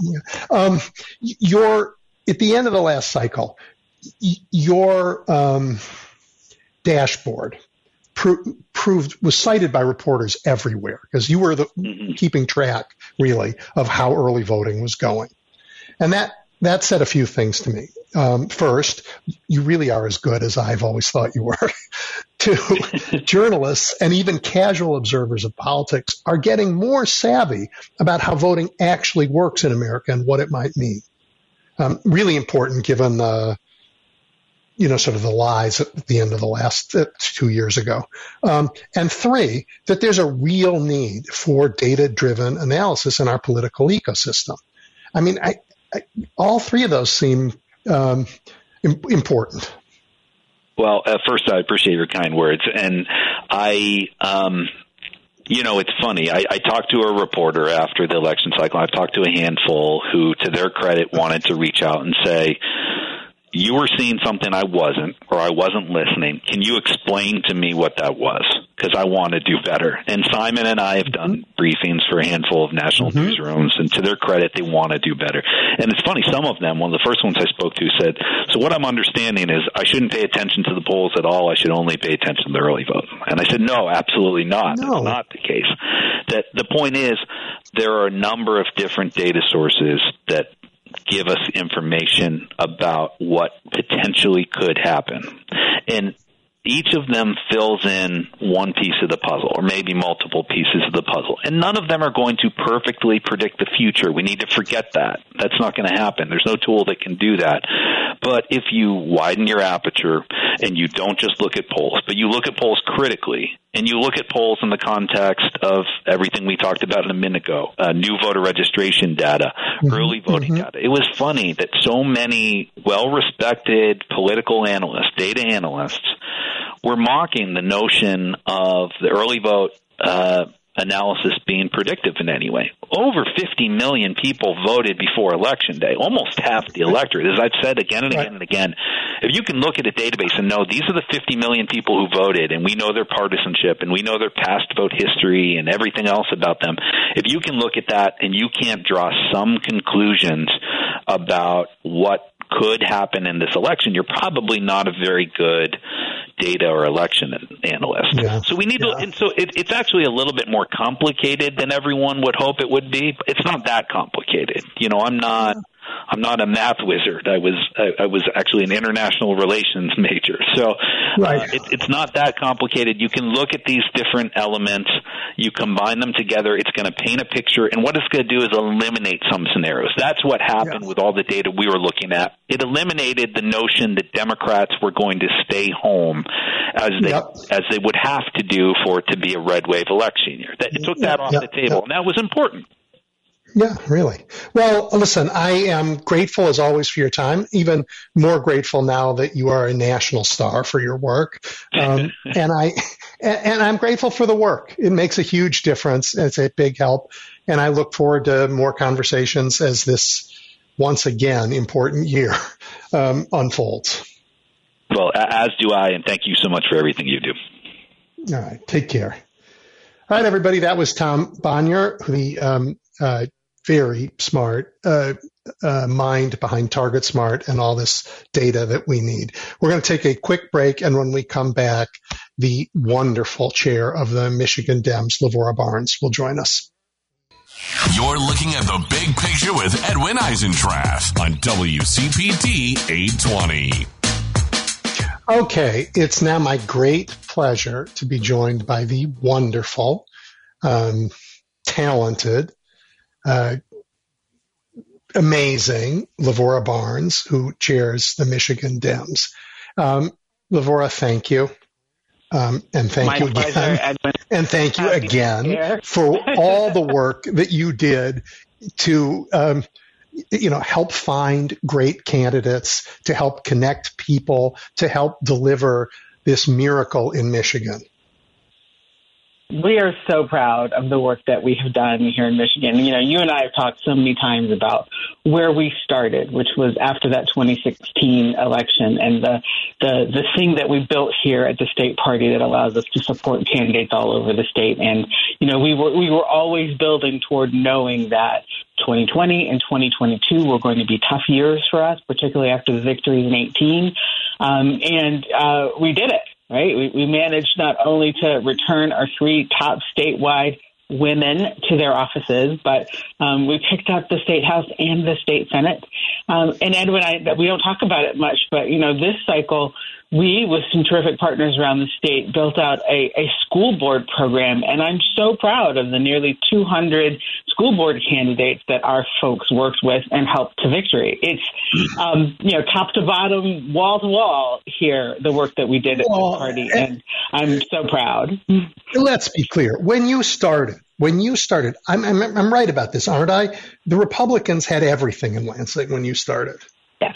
Yes everything, yeah. right? They had the legislature, yeah. they had the all the all of it. So you you yeah. ran the tables, a complete flip of the state, and I, you know, state and locally. I mean, it's a.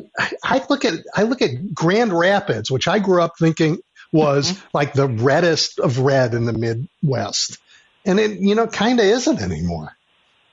Right. The, the, the change that's happened in Grand Rapids and in Kent County um, is is spectacular to see. You know, and it's been a step by step, cycle to cycle, hard work for the folks of, of the Democrat Democratic Party over there.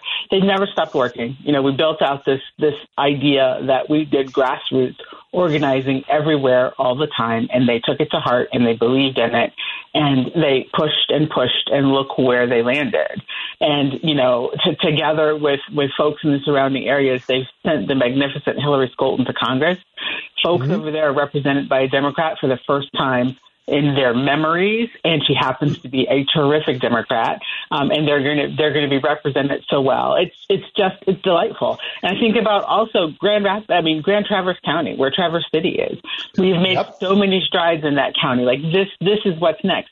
We did better in Macomb County, even though we didn't get Carl Marlinga elected. We did better in Macomb County than we have in Cycles. And that is about the grassroots organizing. It's about not giving up on an area that people say, oh, you can't win it anymore. Macomb has gotten away from the Dems.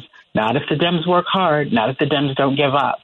And we don't give up on any area of the state because there are Dems everywhere. We just have to find them and remind them why they're Dems and remind them how important it is to turn out for these elections. Yeah, it's an amazing thing. And we, you and I have talked about this before, but the, the work that you do builds community, makes neighborhoods stronger, safer, more viable. So it's, it's about politics, but it is building society at the same time. And I'm in awe of it every time I think about it. Thank you. So, Thank you so much. And that's why the, the school board work felt so important this time, yep. right? Because talk about community. Yep. Like that's that's so very local. And what was happening in those school board meetings around the state was unconscionable. And we we had to do something to make sure that those folks who were protesting against books that we've all read, against truths that we all know, we had to do something to make sure they didn't take over everywhere. And um, we leaned in with the communities and helped some some smart great folks get on the ballot and run and win seats in school boards, and it will change communities. It will change students' lives. It will make a difference that is long term and long lasting. Um, Lavora, earlier in this show, I was uh, I, I, was quoting FDR and talking to guests mm-hmm. about what democracy really is, and it's a complicated question, and I'm fascinated to know what you think about that. But you have an advantage that's unique to everybody I've ever talked to. So can I ask you a different hard question first, which is sure. really what what is a political party really, and what is it mm. for? Because I grew up really good look, I I grew up in Chicago during a time when the Republican Party was running away from civil rights. And the Democratic Party was a machine controlled, corrupt monopoly. So I grew up like, okay, I'm going to be an independent. I'm just going to pick the best candidates I can find. But to, today, that that point of view seems quaint, dated, wrong. So, so I like talk. Tell us what what is a political party anymore, and what's it for, and why does it matter? Yeah, I, I think that the one thing that political parties have to be is malleable and changing, um, changing with the times, changing with the circumstances, changing with the Democrats. Uh, and I think that you, you as a party chair, anyone as a party operative, has to build a party that meets the moment and does the work that needs to be done. So this party here in Michigan has, has been what, what a friend, friend of mine who's also a party chair in Washington State described as the, the, the highway, the superhighway that candidates can put their candidate cars on. And that's about us building an infrastructure with grassroots organizing, with tools, and with messaging that candidates can then come and take and use and drive their candidate cars across toward the finish line that is election day. But parties mm-hmm. are also a place where folks of like minds can come together and work together, arm in arm, shoulder to shoulder, to get things done. And they're not always electoral things that need to get done. I think about the work that was done around redistricting, the work that was done um, in support of ballot initiatives that were not candidates. There's there's like-minded work to be done together, and the parties provide a place for folks to come together and figure out ways to affect change that aren't always about a candidate, but are about making lives better for their communities. If that means you come together with your party to fight for a stoplight, you come together with your party to fight for a stoplight. But the parties mm-hmm. need to be what that community and what that state needs in order to do that.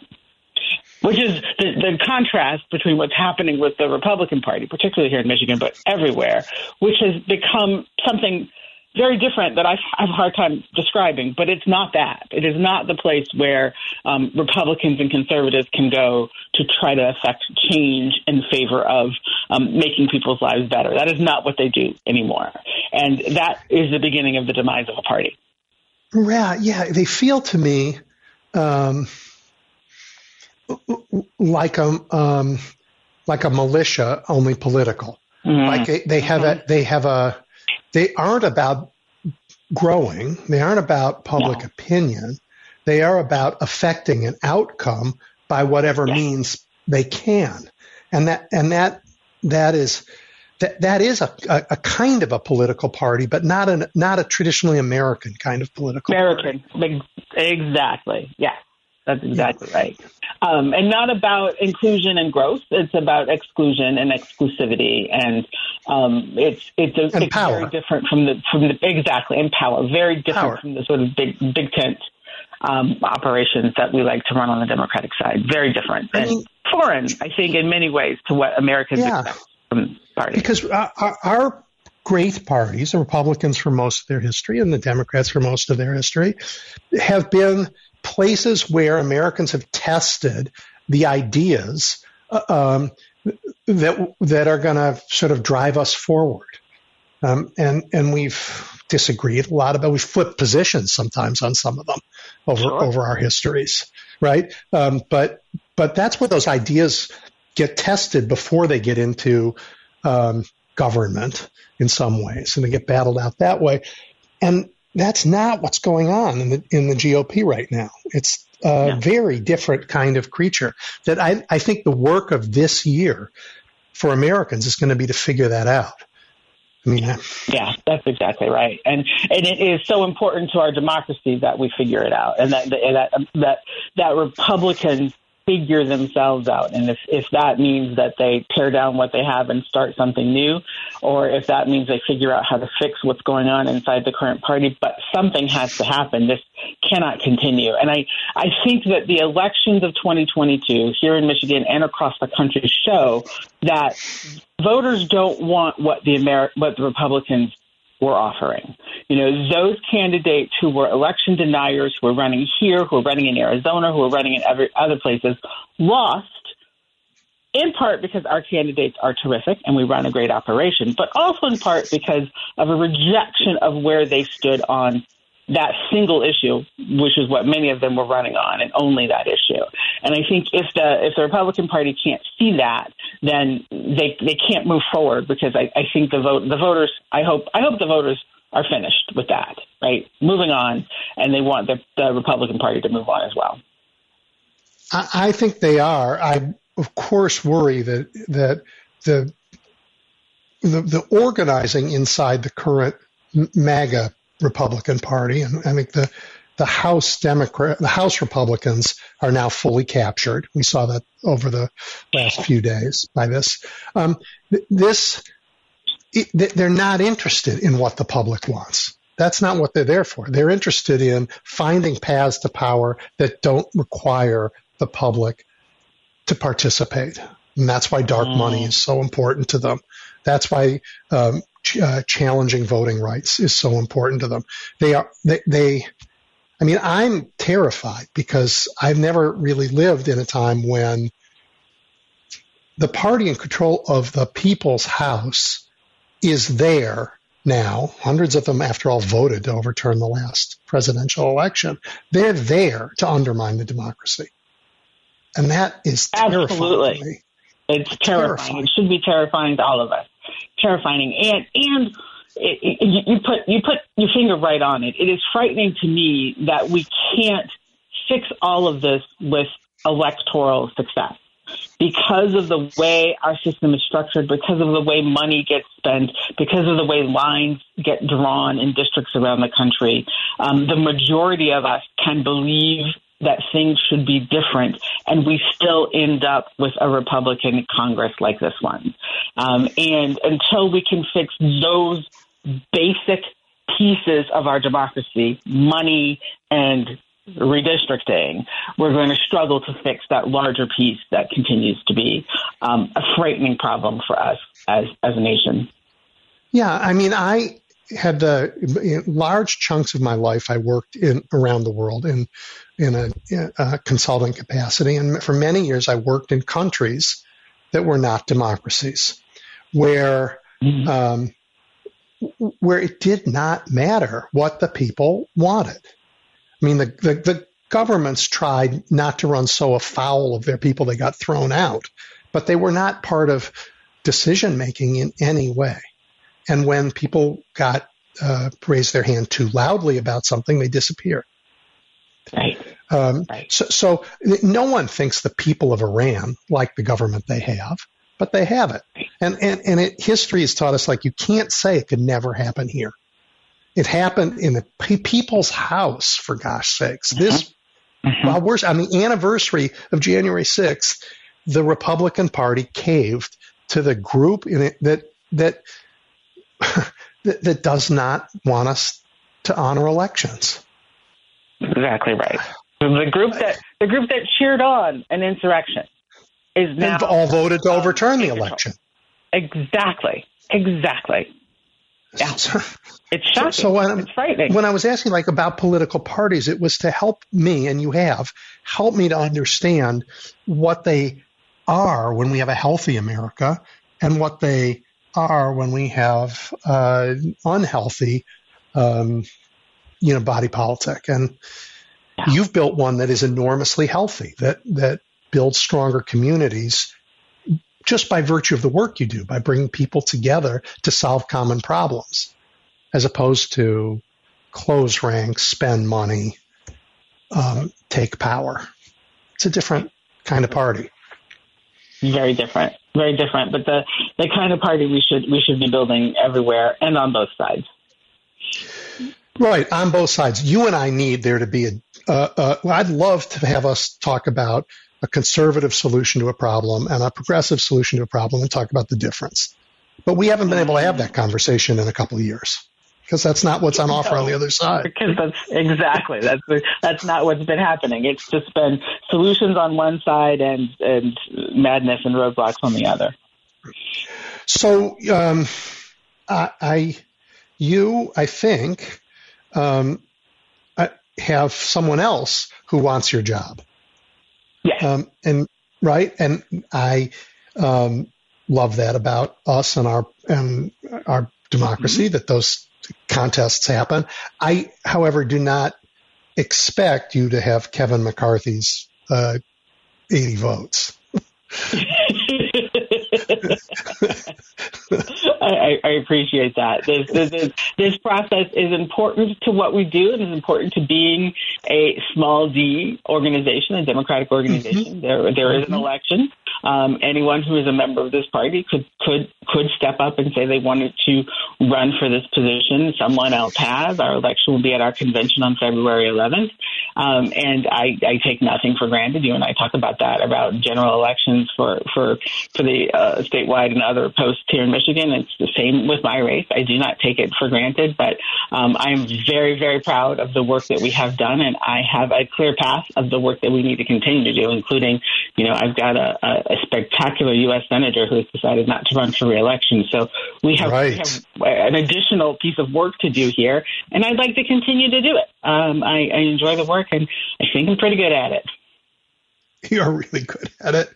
Really good at it. Now, how how do we? Do You have some counterparts around the country who like you, have found n- new ways for Democrats to organize.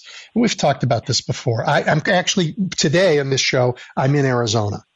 Um, and, okay. You know, the Democrats have have made a lot of progress here. Um, a lot of progress here in Wisconsin. The Democrats have made a lot of progress. I mean, it's a different mo- model than the one of a generation ago but it's uneven. Lots of the country, the Democrats, have not quite caught up. Um, my flashing light on this is, of course, New York, um, where their failure to get caught up and do what you do, it cost us the House. So how is it? I mean, it, once you get past February 11th, you have a really important work to do in Michigan. How, how can we lift up um, our, our fellow Democrats in states that haven't caught up yet? Yeah. Um, from an organizing perspective. Are, yeah, there are there are several things, and and the, the big one always comes down to a the will and b the resources to make it happen. Um, so, you know, state parties need need leaders who have an organizing vision. I'm not saying every leader has to be an organizer like Ben Wickler or Lavora Barnes, but needs to understand the importance of doing the, the organizing work as a party. And then we, we need to fund it. We need to find ways to give these state parties the resources to build that long-term infrastructure. It is hard raising money for state parties. Folks who give in the political world are so much more inclined to give to a candidate than they are to a party. And it's part of our job to help them understand the importance of these state parties to those candidates and get them to invest in state parties all over the state and invest in strong programs and invest with an eye toward organizing. I'm not asking anyone to write a state party a blank check. I'm asking folks to have conversations with state parties about the importance of building out an organizing model and then help them fund it. So important. I also think you know, we should be talking about how and and whether um, state party staff and leaders are compensated. You know, here in mm-hmm. Michigan, I'm lucky enough that you know my job is a full time job. I get paid to do this work. Not every state party chair gets paid to do the work. Um, mm-hmm. Not every executive director gets paid well enough that they stay long enough. Um, I think mm-hmm. that I was told that the shelf life of an executive director is about 18 months. Well, that's not even a whole cycle right? So we, we need to figure out how to build out infrastructure that allows state parties to pay people well to do the work they do. We're Democrats after all. We believe in making sure people can make a good wage. And then we need to help them build out the structure to, to do that organizing work, top to bottom. And then, of course, hey, other work, the voter protection work, the, you know, all of, all of, all that it, work. It's a big job, but I think, you know, we start with the organizing and we build from there. So on the money side, that I think the Republicans are generally more willing to fund infrastructure, whether it's state parties or just dark infrastructure, to support their victories because um, they care less about their candidates. And Democrats still focus more on the candidates. Um, uh, and, and that you know, candidate quality matters a lot, and we yeah. beat them every time on candidate quality. They put in people like um, uh, the guy who is Jewish. you know, right. right. right? They don't they don't care if if George Santos what, what the lies are. They just want the votes. So we we we spend more time on candidates, but that takes resources away from the infrastructure building. So this is where they have a bit of an advantage um, that you're you're making a very very strong argument we need to fix.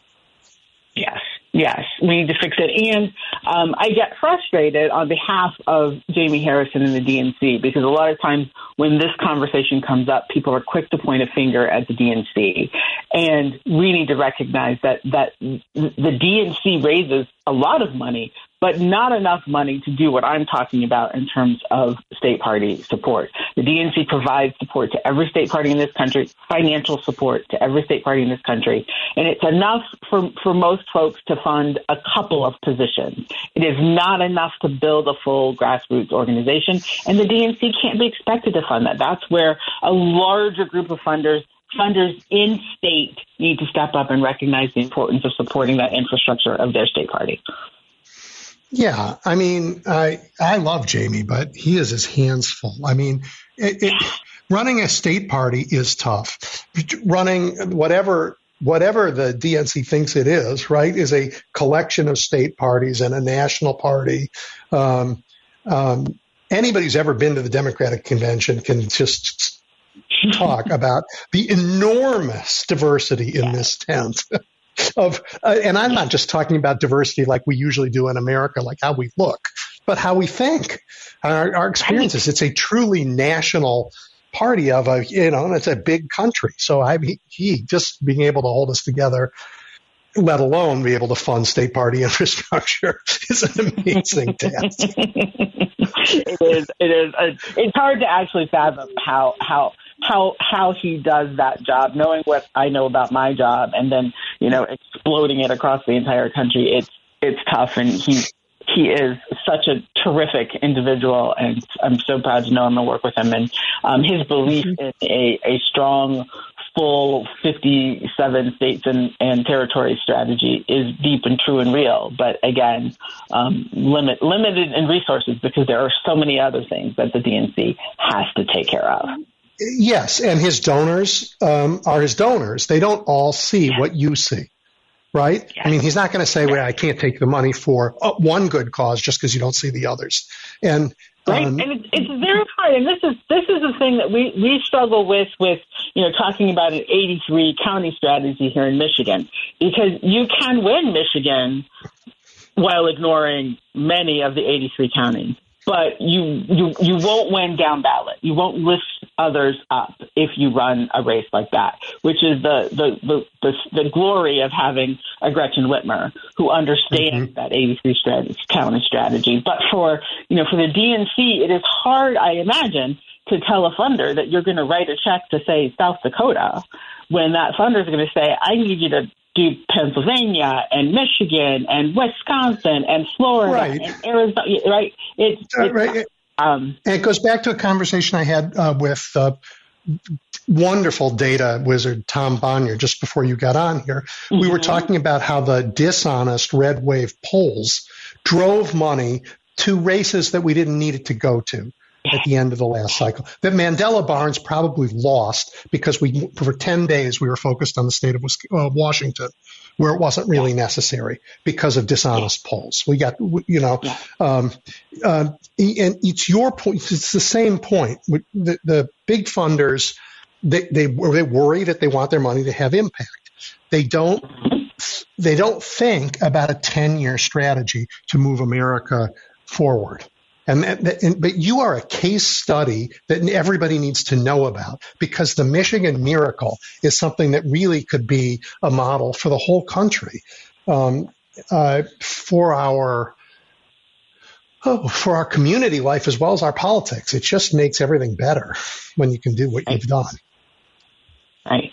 And it's it's you know it's by no means easy. And I think you know the the conversations we've had over the years, everybody knows it did, it doesn't happen overnight. It's it's been building. It's something that we started building and will continue to build. It requires constant attention. It's like the house plant that I'm looking at right now that really mm-hmm. could use some more. It requires constant attention and you can't sort of win this trifecta that we've won and then, you know, wipe your hands and say, look what we did. We're finished. You know, now we have the monumental of incumbency protection for uh, a state house and a state senate and growing those majorities because you know they're narrow right now and I'd like them to mm-hmm. be bigger. So the the work just continues and I think a lot of folks would like to see us fix a problem and then move on to the next one. And what we have to do as a country and as a state is fix the problem and then keep it fixed while fixing the next problem. People hear the smile in your voice as you talk and don't understand how much steel there is behind it to do the job that you've done. Um, I thank you again for joining me. I look forward to these conversations so much, and I'm in awe of what you've done. Thank you so much. It's always my pleasure to be with you. I can't wait to come back again. Thanks for the time and thanks for all your support. You know, you cheering us on is always helpful. I like I like to know that folks around the country are paying attention to what we're doing and cheering for us. So thank you for that. You bet. All right, everybody. That was the fabulous Lavora Barnes. Stay with us. We're going to take a break. Um, and when we come back, a professor of history and I are going to uh, round out this conversation. Take care. You're listening to The Big Picture with Edwin Eisendrath on WCPT 820. Okay, everybody. Um, uh, I am, as I say, I think I've, we've had a fabulous set of conversations so far. So the bar is set high for my conversation with Seth Cotlar, professor of history at Willamette University. He's the author of Tom Paine's America. We've talked before on this show. Um, he's really thought a lot about illiberal conservatism in the GOP, and um, I think we have a lot to talk about. Seth, welcome back. Thanks for having me back.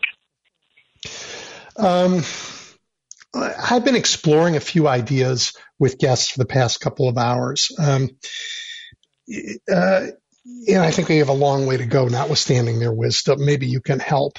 I, I want to think about with you not a small question, a big question. Like, what is our democracy and what political parties are for and how they can, what which are different kinds. Um, and I, I, to me, so, so much of this comes down to language about how we talk about these things. I mean, FDR talked about democracy as a living force. Lincoln talked about it, you know, of the people, by the people, for the people. In Washington, via your man Tom Paine, talk, say, you know, set a body of men accountable to nobody ought to be trusted, uh, accountable to nobody ought, to, ought not be trusted by anybody. Who, who's helping us see our way through this mess today? Oh boy, um, yeah. I, I, mean, to me, the the most important question is when we talk about the people. Uh, we live in a country devoted to the idea of popular sovereignty, so the ideas that the people rule. And of course, everybody, every politician says what they're doing is, you know, in the name of the people and that they are supported by the people. And the people is, of course, a complete abstraction. Um, and so to me, one of the, the real defining differences between the two parties today as they exist are the kind of demographic makeup um, of who those parties are right? So if you were to take 100 uh, Trump voters from 2020 and put them in a room, uh, evenly distributed, uh, you would find that 89 of them would be white. Um, if you were to take 100 Biden voters from 2020 and put them in a room, I believe the number is 55 would be white um, and 45 would be not white. Uh, the current demographics of the United States are that about 61% of the population is white. So what we have, and that's just in terms of race. I mean, you can do a similar thing in terms of sexuality, uh, in, in, terms of gender, et cetera, um, and in terms of religion, right? So that we have one party that claims to speak for the people, which is the Republican Party, in a very kind of populist manner. But the people that they speak for is, um, I think of as the people that have historically had the wind behind their back in the history of the United States. So, white property owning, yeah, or, or their foot on somebody else. Yeah. Yeah. Right. And so, so, but, and they think of themselves as being representative of the, the, the real people, or as Sarah Palin would have said, you know, the real, the pro-America parts of America.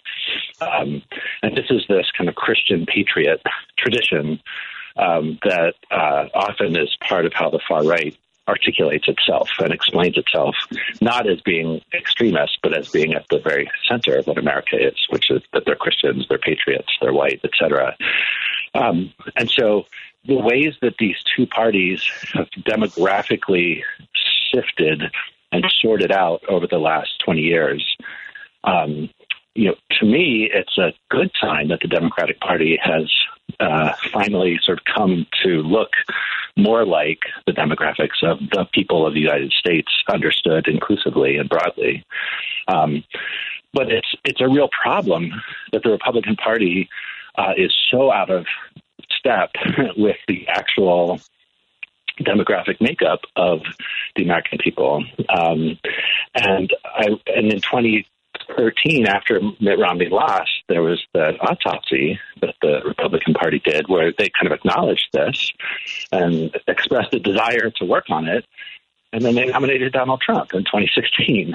Uh, so uh, now they've just gone even further, kind of doubling down on this segment of the population that is highly activated, the kind of Christian far right, um, but is a distinct and definite minority amongst the people and feels very alienated from the rest of the people uh, in the United States and sees the rest of the people mm-hmm. as a kind of existential enemy, which is really troubling uh, and not a good sign for our democracy. So that is all fascinating and really important to understand um, about how we've sorted. I, I want to ask you about a slightly different way of thinking about parties, um, mm-hmm. or, or, about this notion of popular sovereignty. I guess let's go to that. Um, right. Um, every dictatorship that I know of in the world um, it, the, the, the dictator says, through me is the spirit of the people. I represent the spirit of the people. The people is a abstraction, as it was with Sarah Palin. Whereas, in a really complicated way, in, in democracies, the, the, the democracy isn't an abstraction of the people. It's the sum of the individual decisions and actions of millions of people. Right. right. Individuals. I don't know how you have democracy without individuality, right? Because right. without it, you just have an idea of what the folk want. And that is always the excuse of every tyrant. Um, right. Which is why, why the side that the Republicans have now adopted and I think right. last night completely capitulated in the House. I'm terrified about mm-hmm. this. Um, their argument is an abstraction. There is a vision of America that we are going to keep. It is a it is a democracy where some votes matter more than others, which is of course completely Orwellian, right? Some animals are more equal than others. I mean, just crazy talk, but that's where they've gotten themselves. And the Democrats have had a tough time but we seem to be saying every individual matters.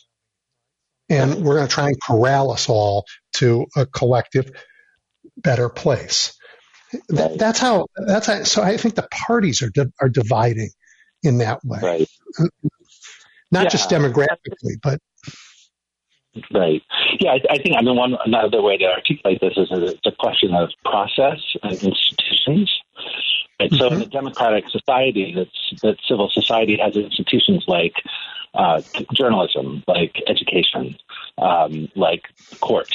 Um, and so we have these institutions um, that hold individuals accountable and which are staffed by individuals, um, and that those institutions sustain an ongoing national conversation which is, of course, an abstraction, um, but that there's a kind of national conversation in which every person's voice theoretically can be heard, should be heard. Has, everyone has a right to participate in that conversation, but that that conversation is governed by certain norms and rules, uh, evidence, argumentation, etc. And so this is why, to me, Trump's attacks on the media and today Elon Musk's attacks on the media are not a genuine critique of the failings of, of the media historically. And the media, by no means in the U.S. or anywhere, has ever been perfect or ever will.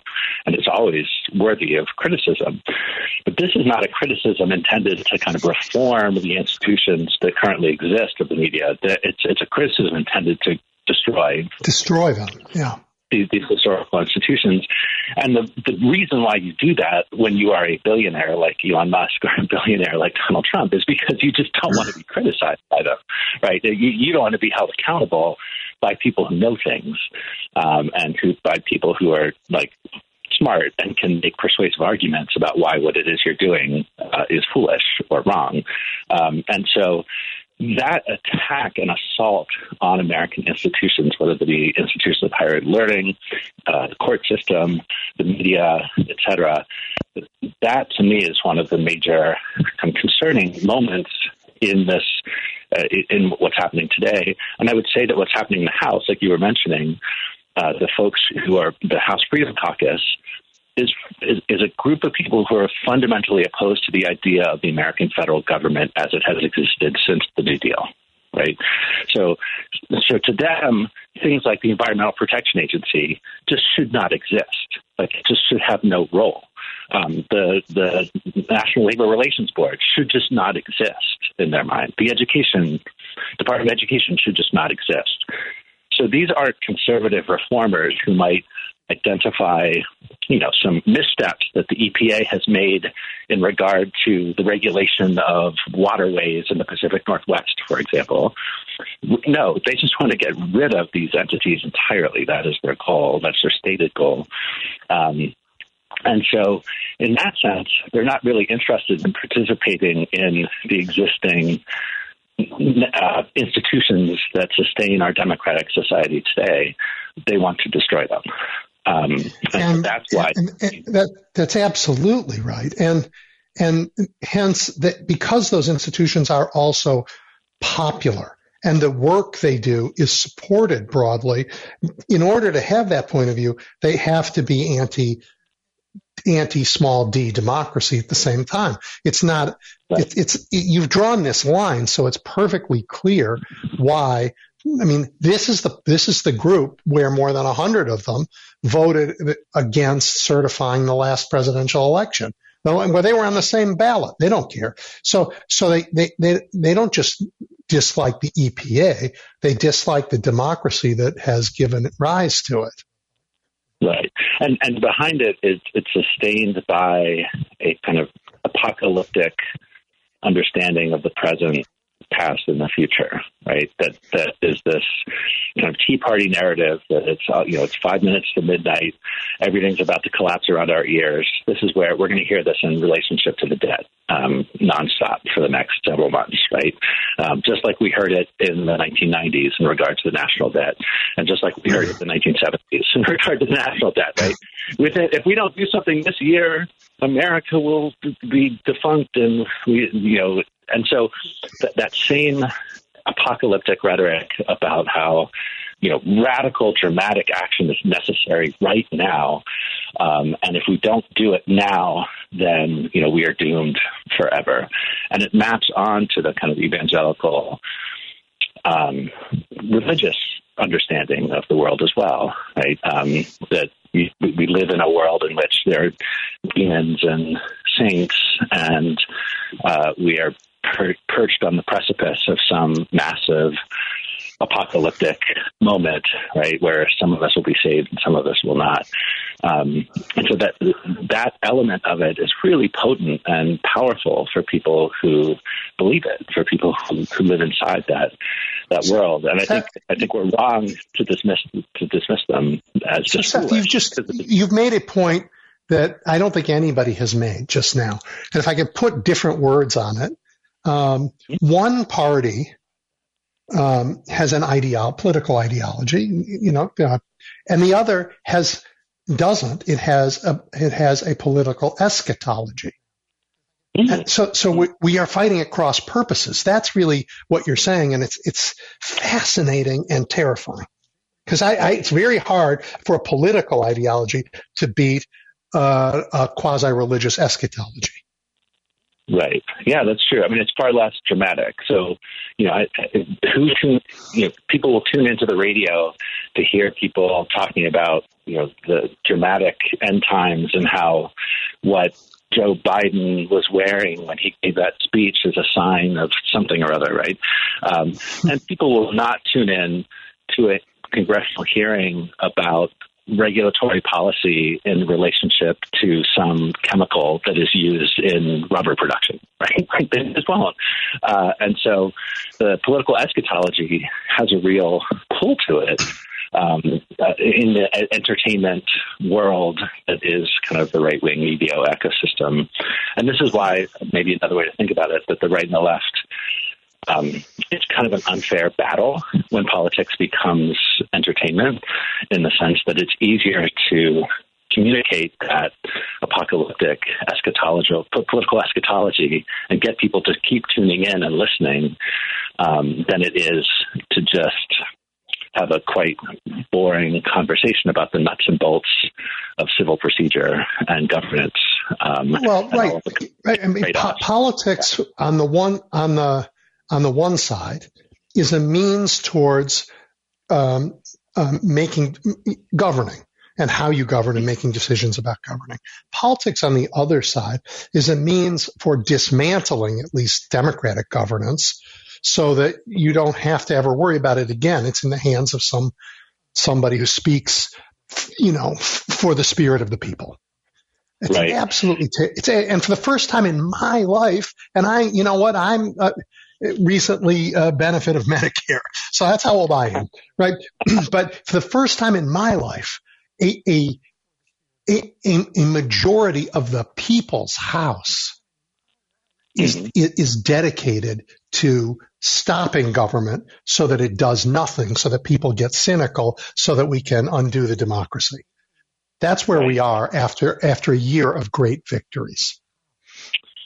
Right. Yeah. No. I, I, and I would say, I mean, as a historian, I would say that it's it's a it's a seed that has been nurtured since you know Barry Goldwater in the '60s. Uh, this anti, this profoundly and radically anti-government, anti-federal government kind of attitude. Uh, so it's not it's not entirely new, but but it's the, the counterweight within the Republican Party, which was you know the, the folks who are more interested in actual governance of whom there used to be many in the Republican Party. Um, right. But those voices are now relatively few. Um, and, and needless to say, I mean, it's hard to imagine anyone who's serious about governance uh, sticking around in a party led by Donald Trump for more than a few years. I think there were a few right. people who stuck it out who thought maybe they could use him, and but at this point, you're just you're completely kidding yourself if you think that uh, the base of the Republican Party or the leadership of the Republican Party has any interest in doing anything with the federal government other than just dismantling it and selling it off for parts. Yeah. But I mean, so you're making the point about the dismantling of the federal government and tracing it back to Goldwater, which I think is yeah, spot on. There's a, there's a, because of, of, of, where the public opinion is now so opposed to that, there's also an, an older element that goes back to Jim Crow that says, yeah, and in order to have the government we want, everybody can't vote. Some votes are more important than others. We can't be fully a democracy and get what we want. So, and, and in that, the parties have switched sides over 100, over 200 years, 150 years. Right. Right. Yeah. So no, now you have in one party both of those. Right. Right. Yeah. No. I, I think that's I think that's accurate. And and I, there's also the way that the counter majoritarian elements that were built into our Constitution from the start. Um, mm-hmm. For example, the Senate, uh, the Supreme Court, um, and now the way that uh, local districts can be gerrymandered at the state level. Um, that there are all of these elements of counter majoritarianism that were built into the system with the intention of protecting individual liberty. Usually it meant the individual liberty of wealthy white men. Uh, but the, the, you could also see it as, as a genuine interest in individual, uh, the protection of individual liberty from the power of a state. Um, those counter majoritarian elements have all kind of stacked together through a whole bunch of contingencies, like the fact that I think it's 15 of the last 17 Supreme Court justices have been appointed by a Republican president, just purely out of the accident of like when people have died and who is in office. Um, please accept a friendly amendment to that. It yes. wasn't an accident that Mitch McConnell stopped Merrick Garland from being on the Supreme Court.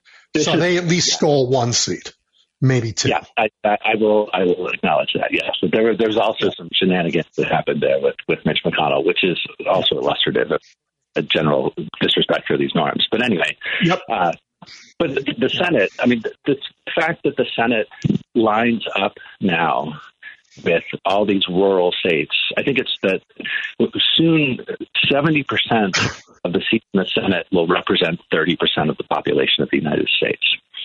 Right, and a lot of bison. Maybe more bison than people at some point. Grass, right.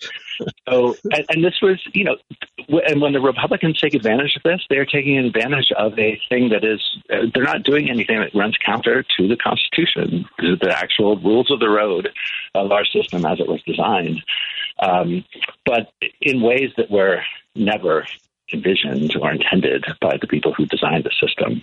Um, so that it creates this incredible uh, sort of wind at the back of this party that has now become a party with seemingly not a whole lot of investment in the idea of maintaining all of the various institutions that sustain mm-hmm. the democratic society, the democratic government, and that's that's worrying. Um, but I, so say, it's not really important point though that you've just made about our Constitution. Our Constitution, um, you know, it, the first ten amendments were really part of the initial writing of the Constitution and some of the arguing over it. But the biggest changes, the biggest, the, the biggest changes to the whole country, the most dramatic amendments are those that happened post Civil War right? That, that really acknowledged that we'd been through a trauma and we needed to make some fundamental changes. Um, right. I think we've been through a, tra- I think we are in the midst um, of a trauma of epic proportions about who we are as a nation. And I, I, it's very hard to amend our Constitution. I think Article 5 is the most problematic because it's freezing this document in, the spite of the fact that the world goes on, our country evolves, changes, grows. Um, but there may be constitutional changes that are needed to address exactly the things that you're talking about. The the um, weirdness of the electoral college. The um, you know what's going in the Senate's. I mean, I'm happy that we have the Senate we have right now. Oh boy, am I happy we have the Senate we have right now.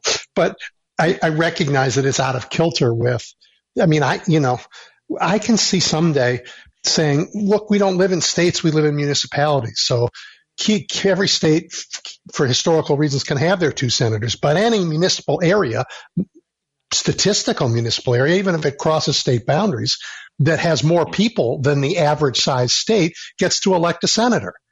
Now, I don't know, Texas would have four or five senators, but several of them would be plenty different than the ones they get running statewide. Right. Yeah. I mean, so the only barrier, I mean, theoretically, that's a great idea. I mean, the only barrier to that is that any amendment process has to go through the states. Um, and just as, you know, that, the state sovereignty in the Senate and the, the equality of the states. So the Wyoming counts as one and California counts yep. as one, uh, means that uh, the states who are disproportionately red today uh, would have a disproportionate amount of influence over what comes out of any convention. And in fact, there's yeah. a big movement on the right, on the far right, to initiate a constitutional convention. Um, right. I wouldn't want to do this by convention. That is too terrifying. yeah. Yeah. Trust We're me, not that broken. Not turn out in the way that you or yeah, I might. We're not that broken. Uh, let's not let's not put everything at risk. Right. Right. Right. Uh, um, but there are there are you know um, uh, you know, or we could be really, really uh, Darwinian, and we could say, okay, every ten years, the smallest state has to merge into its next smallest neighbor. it's kind of like and the biggest state has to split. It's like relegation. It's like being relegated. Um, yep, yep. Uh, yep. Well, this is why, I mean, the DC statehood and Puerto Rico statehood, you know, are ways, um, workarounds. And I, I was fascinated to learn in the archive just the other day. I came across a briefing book from ALEC from 1979 the American Legislative Exchange Council, which is this far right group that seeks to coordinate uh, local activity. And it was a briefing book against DC statehood, which was proposed in the late 1970s.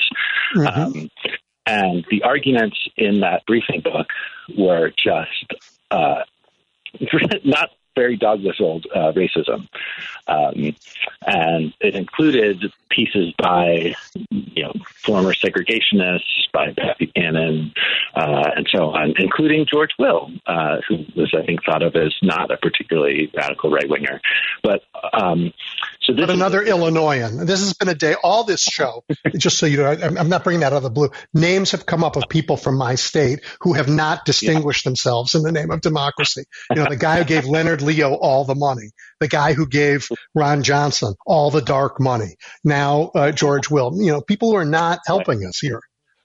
Uh, yeah, no, unfortunately. Um, but yes, this has been, uh, you know, folks on the left have been um, you know, trying to come up with solutions to remedy uh, the kind of anti-majority, counter-majoritarian elements of something like the Senate, for example. Mm-hmm. Um, but obviously, the right and conservatives see this as something that would weaken their power, and so regardless of whether cor- they are correct, it would. Right. And it would. And so, so they oppose it. And because of the way that our amendment process works, all they need to do is get you know a small handful of states to oppose it, and it's a non-starter. I'm uh, I'm an optimist. I think they have overplayed their hands so terribly, and this group now in the House is so out of touch with America, not out of touch with me, but out of touch with millions of individuals. And you know what? They thought when they when they did uh, the Dobbs decision that they could just waltz in and have a constitutional amendment in Kansas right? And they got mm-hmm. crushed, right? Not by Democrats, but by Republican women, right? So, so let's, let's just, they, is, if they get further and further out of step with the mm-hmm. America that we all love, and we all is a big question, right? It's a bunch of individuals. But if they get that far out of step, I, you know what? It may be a moment as defining as the 1860s and 70s.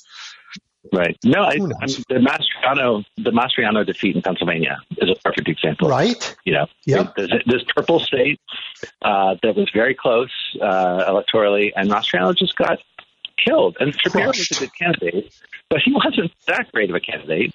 And Mastriano got killed by a far larger margin than Oz lost. And so yep. there were a significant number of people who went to the ballot box and voted for Mehmet Oz. These are folks who will vote for a Republican, but they just yep. could not bring themselves to vote. Right, even a Republican who didn't live in the state. They would vote for him, but they wouldn't go to Mastriano. Yep. Right. Right, and so the, I, I, think I think there is reason to like, and the Kansas example that you gave, mm-hmm. um, that, that, if the Republicans are punished at the ballot box uh, by voters for their extremism, then that's that, that's one way out uh, of yeah. this kind of stuff. Yeah, yeah. Well, Professor Cotlar, always a pleasure to catch up with you. Um, yeah, our, our time is gone. I just flew by. All right. Bye bye. Well, thanks for having. We'll have plenty to talk about as the year uh, rolls on. So I, I, I am going to call on you again. Thank you so much for your time. You bet. You bet. Have a great day. Take care. Yep. Yep. All right, everybody. That was Professor Seth Cotlar from Willamette University. We are going to take a break. And when we come back, 773 763 9278. I want to hear your thoughts now that we're in this new year. You're listening to The Big Picture with Edwin Eisendrath on WCPT 820. Okay, we are back. I'm taking your calls at 773 763 9278. So much to talk about. And let's go right now directly, let's see, to Brian calling from Albuquerque. Hey, good afternoon. Good afternoon. Can you hear me? Loud and clear. Yeah, I listen to most. I listen to most of your show. I enjoyed all your. Thank guests. you. Thank Um, you. Something I wanted to point out is how small and crude our politics have gotten. And I mean, think of it this way: we went from FDR in 1932, you know, through you know the World War II, and then Dwight David Eisenhower. We went from giants like that all the way down to Donald Trump. I mean, think of what a fall that is. And I would like to point out, I consider myself an independent, and Mhm. most and most Americans agree with me. We don't like either party. hmm And I would like to explain why. Okay, and I think all of our major issues and problems would be the same if every human on the planet was the same race. If everybody looked like an Indian, all of our problems would still be the same. So we don't like when everything is pushed into a racial frame. I think it's a huge mistake. I know liberal media has a huge black audience and they like to hear about it, but I think it's a huge mistake. And here's another example. Okay, in all of our major urban areas, housing, affordable housing is becoming a major problem. It's getting worse every year. Am I correct? Yeah, it's a terrible problem. Okay. Now, let's combine that issue with immigration. We need to do that. See, if Democrats want to win the center, the sensible center voter, they need to present workable, sensible solutions to the problems instead of just proposing things that are very, very vague, like reform, but we don't talk about what that really means. So the Democrats need to say, okay, we're going to let in 3 million people a year for the next 10 years. And we're going to provide housing for them. Because who is going to provide housing for them? Most of them will not make enough money to live in one of the bigger metropolitan areas. How are they going to survive? How are they going to get health care? Yeah. See, all these Okay. other Brian, those are good. all the other ancillary issues just get Yep. just get blurred over and skipped right over, and nobody ever addresses it. You know, there have to Uh, be limits and responsibilities, but Democrats don't want to talk about those. It's always about we're a welcoming society, so we're going to let everybody in. They don't talk about what the Okay. limit has to be and how we're going to enforce the rules. So, so, so right. Okay. I hear you. I hear you. And I, I appreciate your point of view. I will say the law is the law and, and Democrats, whether it, it have been enforcing that law and, uh, um, the law is not any good. And dem, uh, I'm particularly on immigration. And, and there was a bipartisan solution that, that, um, your Senator John McCain in was very much a part of and came very close to passing until Republicans walked away that would have vastly improved the immigration, um, uh, uh, uh, all the immigration issues, including the people who've been here their whole lives and what happens at the border. But it got it got cashiered by the Republicans uh, um, when, when they changed their mind. But he had a deal on it, and it was again Arizona senator who led it. Um, it was it was a good uh, effort, and I need to do it again. Um, I don't think there is a uh, a fear on the Democratic side of giving getting into specifics, um, but they don't often happen on the news channels. They happen, you know, in where the work gets done. And this last Congress passed specific legislation about a lot of things. I'm like, I'm old enough to be on Medicare, and I appreciate what they've done for the for the cost of drugs. So a lot of very specific things did happen, but um, it is absolutely reasonable for many Americans to be appalled by our politics and say, I, you know, I'm going to just vote for the candidates I think best represent me. Um, and, and that, you know, in the last cycle, um, turned out to be okay. So thank you for your call. Um, and I'm going to move on um, because, boy, a lot of calls today at 773 763 9278. I'm going to go a little out of order. Forgive me, but you know most of my callers are have been men, um, so I'm going to uh, mix it up a little bit and go to Beth, who's calling from Indiana. Hello. Hi there. Loud and clear. Hi. Thanks for the show. Um, I just wanted to follow up on what your last guest said um, regarding um, changing the Constitution and what some of the long term goals of these right wingers are. And I wanted to give you the bad news that the that ALEC, the lobbying group known as the American Legislative Exchange Council, which helps write up, as you know, right wing legislation and presents it to red legislators around the state. They already have 27 states, according this according to the Thom Hartmann show, um, they, he's mentioned it many times. They already have 27 states or something like that signed up for a constitutional convention because they want a constitutional convention to rewrite the Constitution. And they want to do things like ban the existence of regulatory agencies for pollution Yep. and things, Yeah, yeah, uh, bring yeah. back child labor, maybe reinstitute the property owning part of voting, something like that. So it's pretty alarming. So, so Beth, um, there's a very good book. It's about five years old now, called Democracy in Chains. Um, I've heard of uh, at the, the at the end of the book, um, the the author, who's a very good scholar, actually lists out um, uh, what the what ALEC and others want to propose in that constitutional amendment, and has all of them listed there. And it's an absolutely terrifying list. But the very good news, the great news, is that in the last few years, last five years, Democrats have won back states. So the the, the True. prospect of having um, a, a, a minority of Americans mess with our Constitution in ways that further erode our democracy is is Could I add one more not as close. Of course. the thing I wanted to add for those who I actually heard someone in this area that I know that I like this person and said something to, along the lines regarding child labor of, well, then kids could work and help their families. Uh, and it shocked me that this person said that. And I want to give people a source. You know, there's an autobiography of Mother Jones, the famous elderly labor organizer who was a radical in the early part of the 20th century. And she wrote, uh, you know, her whole autobiography is very short, but it's kind of like a really long pep rally speech. You know, she tells about all her adventures of the things she did, and it's kind of incredible. But her descriptions of the children working in factories and how they were afraid to go home at night, so sometimes they'd sleep on the factory floor, and all these different things were just it'll break your heart and that's what should be read to any congressman or legislator that thinks they want to bring back child labor we can't do that to our kids Um, the the and they don't really say they want to bring back child labor. What they say is how can how can government tell companies what to do?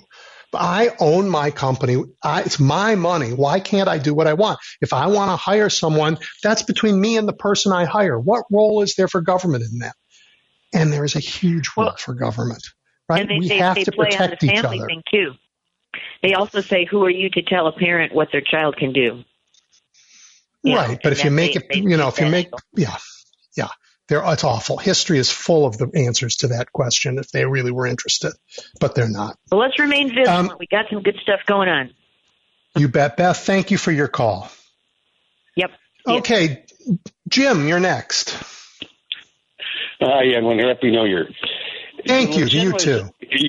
You're, you're legitimizing more of these uh, people that hit the Capitol. They had one that was elected somewhere in the country. He was on TV yesterday where he's like uh, a little boy flirting. I, I, I don't know. I think it was uh, the election wasn't good. They put Michael Flynn back on with a million followers.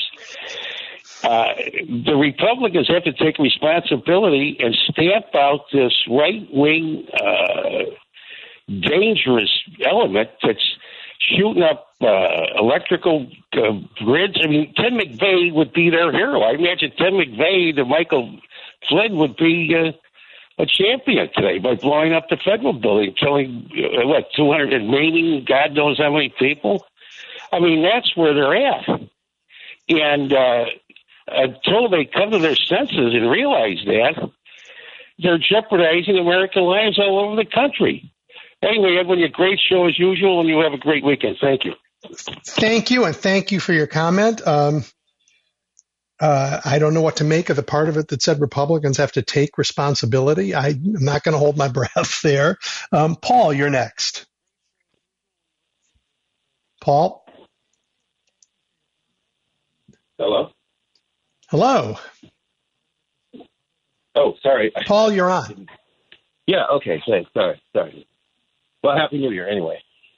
Happy New Year to you. Um, yeah, sorry.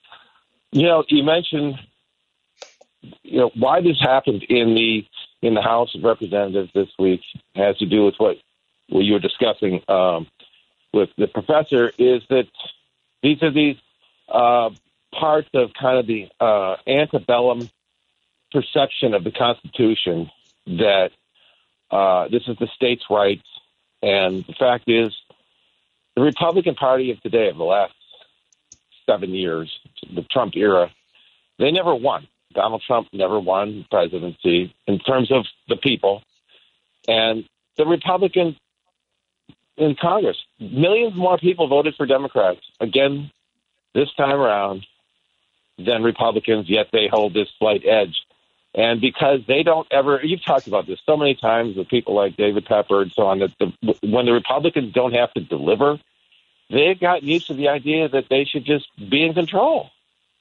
And I think that, the, that that's why we have what we have. They don't have to win. And so it becomes this almost like ancient Roman power struggle. It's not about policies at all for th- th- none of this has been an argument about policies with the Republicans in the House. It's been really what kind of power they're they going to give away to harass the Democrats? That's really what it all comes down to. Ha- harass vengeance, man, vengeance. They lost. They're going to Yeah, get their well, pound.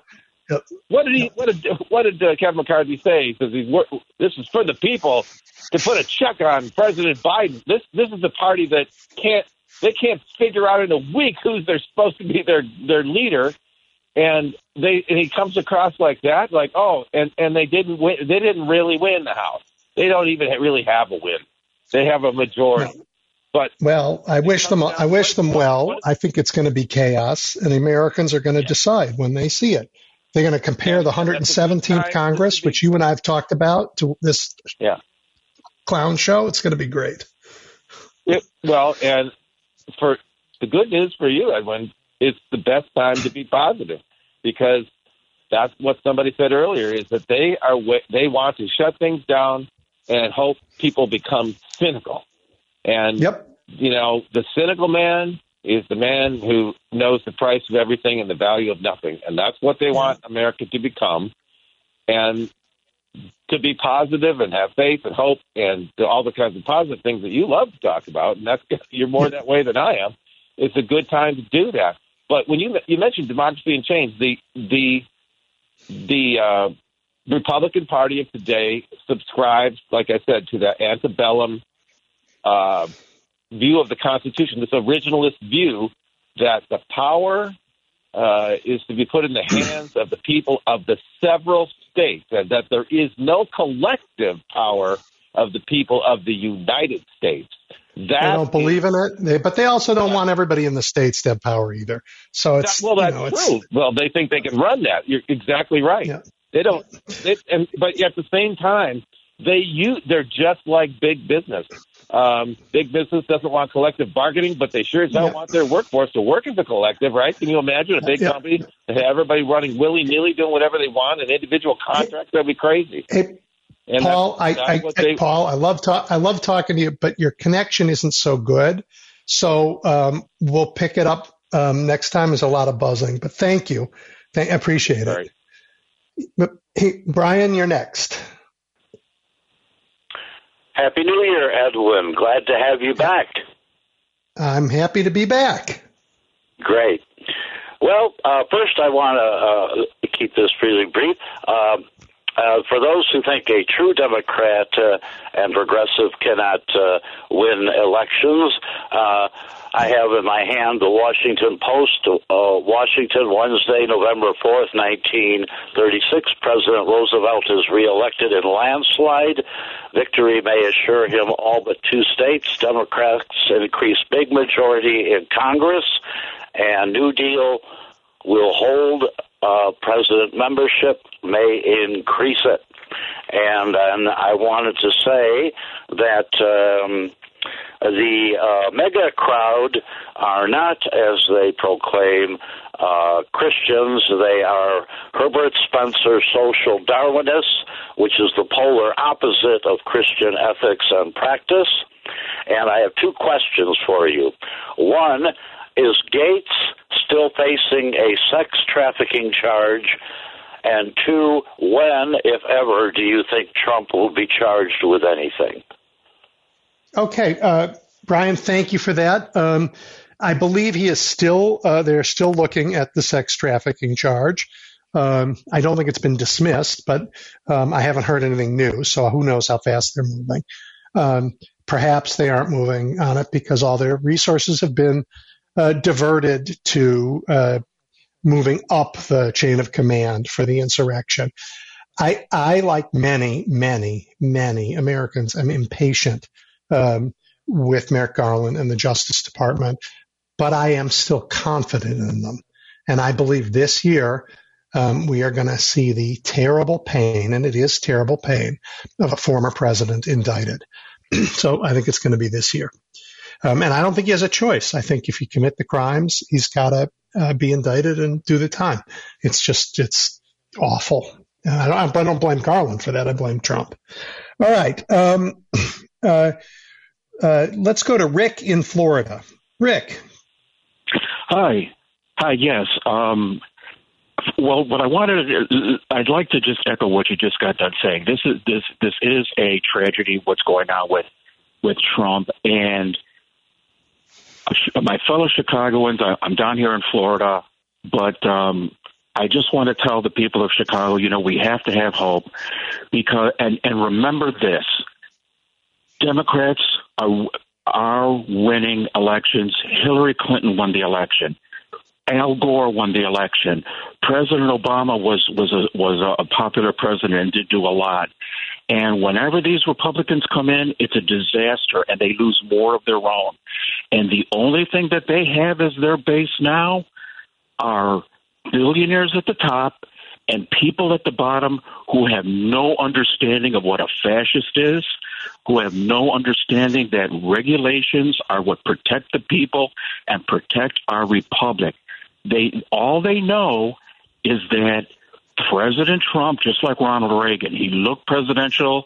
He was able to trash talk, actually more uh, Donald Trump, but um, and they just go for the figurehead and emotion and for being afraid. So we we need to keep that in mind. And the true objective here is not people like Trump necessarily, but it's and I've said this before. I'll say it again. It's the large corporations that those are the ones that are propping up people like Trump. When when former Trump President Trump was used to say, "I've done more than any other president ever." I he I think he's half right in that he had done more to gut regulations and to help corporations. And those are the things that he accomplished. And and and that's why he's been able to weather um, all these accusations for as long as he has. But that's coming to an end. And what it's I'm coming to an end. This, yep. It, it's coming to an it's coming to an end for yep. him, but the but the the systemic problem is always going to be there, and that is these corporations that bribe politicians. Now they call it um, uh, uh, lobbying. We used to call it a bribe. Now it's called being a lobbyist. And well, well, let me let me interrupt you for a second, Rick. They're, they're slightly different sure. things. I mean, lobbying. Um, everybody should be allowed to say what they think. Even corporations should be allowed to have an opinion. The flow of dark money to buy um, somebody's vote, which is what Citizens United um, unleashed, and it's mostly corporate money, is tragic and dangerous. Anyway, thank you so much for your time. I'm going to move on because we are running out of time, and there are a lot of you who've called today. So thank you. Ron, you're next.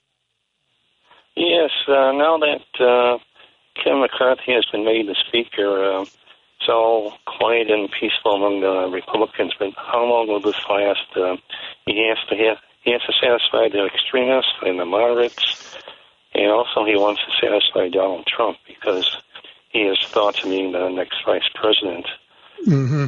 Yeah, let's just accept a friendly amendment from me. He has to accept the he has to satisfy the extremist and the slightly less extreme. I don't think there are moderates in that party. Um, at least not in the House. That's certainly not true across the country, but the House has proven to be a dangerous, uh, a, a, dangerous group right now.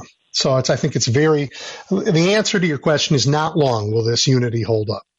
Um, and they, they will not, they're not interested in governing, but the lack of unity, the fighting that they do, the name calling of everybody else is just a strategy to make us forget that we can do really good things together, as we did in the last Congress. Thank you, Ron, very much. Eddie, what's on your mind? Yes. Hello? Hi. Hello? Yes, I, I'm just a Democrat that's very nervous because I'm realizing that Nancy Pelosi was number three in line if something happened with the vice and president and president. And now the question is, would McCarthy be in line if something happened?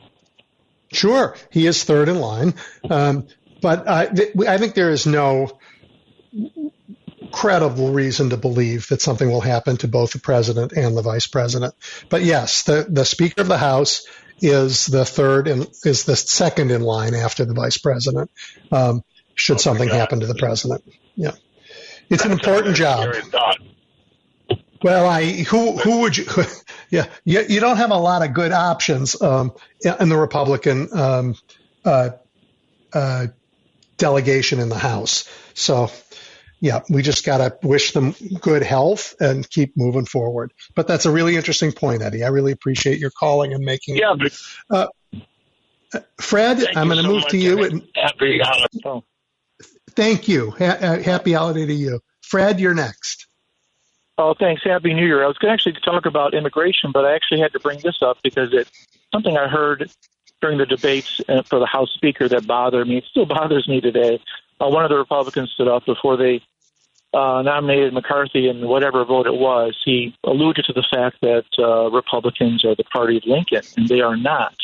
I think most Americans forget that um, the parties flipped in the mid 1960s, the Civil Rights and Voting Rights Act and the South flipped from Democrat to Republican, um, you can actually actually ask yourself the question: Which political party today is defending their Confederate statues, their Confederate flag, their Confederate heritage? It's the Republican Party of today. But they, if you track their lineage back, they fought on the Confederate side, which were the Democrats during Lincoln. So I really it bothers me. I've heard it also on Meet the Press and stuff where a Republican make, would make the claim to the party of Lincoln, and I'm just screaming, no, you're not. Um, they forgot that the um, a good example is the 1968 presidential election. Before that, the South, the solid South, about 13, 14 states voted solid Democrat. After that, every South, uh, southern state voted solid Republican.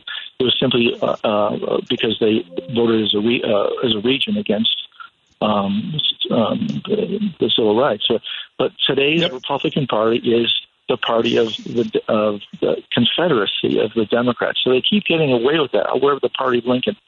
Sorry, you're not. And uh, well, I, you know, historically Lincoln was a Republican, but they've walked away from that. Yes. I mean, you know, there are a lot of people who who um, who uh, you know, they, they, their grandparents would turn over in their graves if they knew what their grandkids yeah. were up to or great grandkids. Lincoln um, would uh, feel the same way about his the, the, the, Republicans of today. And, and, you know what? Race and civil rights is one of those reasons why Lincoln would be appalled. But the other, yeah. and, and equally important, Lincoln spent an enormous time thinking about what's a democracy and government of the people, by the people, and for the people. And for him, that was all of the people, which is why you get civil rights. Um, and and he got there at the end of his life. He wasn't there all of his life. Um, but but but the truth is, what we have today in the House of Representatives, the, the Republican majority in the House of Representatives does not want democracy to succeed. That's why they want chaos, because they hope that if they sow chaos, Americans will forget that we can do good together. So if you take one message from this show, go, go out and tell everybody we can do better than we're about to see from the House. Thank you all for calling. It's been a great uh, comeback for the new year. I've really enjoyed hearing from you. I think we had a great show. I will see you again next week. You take care.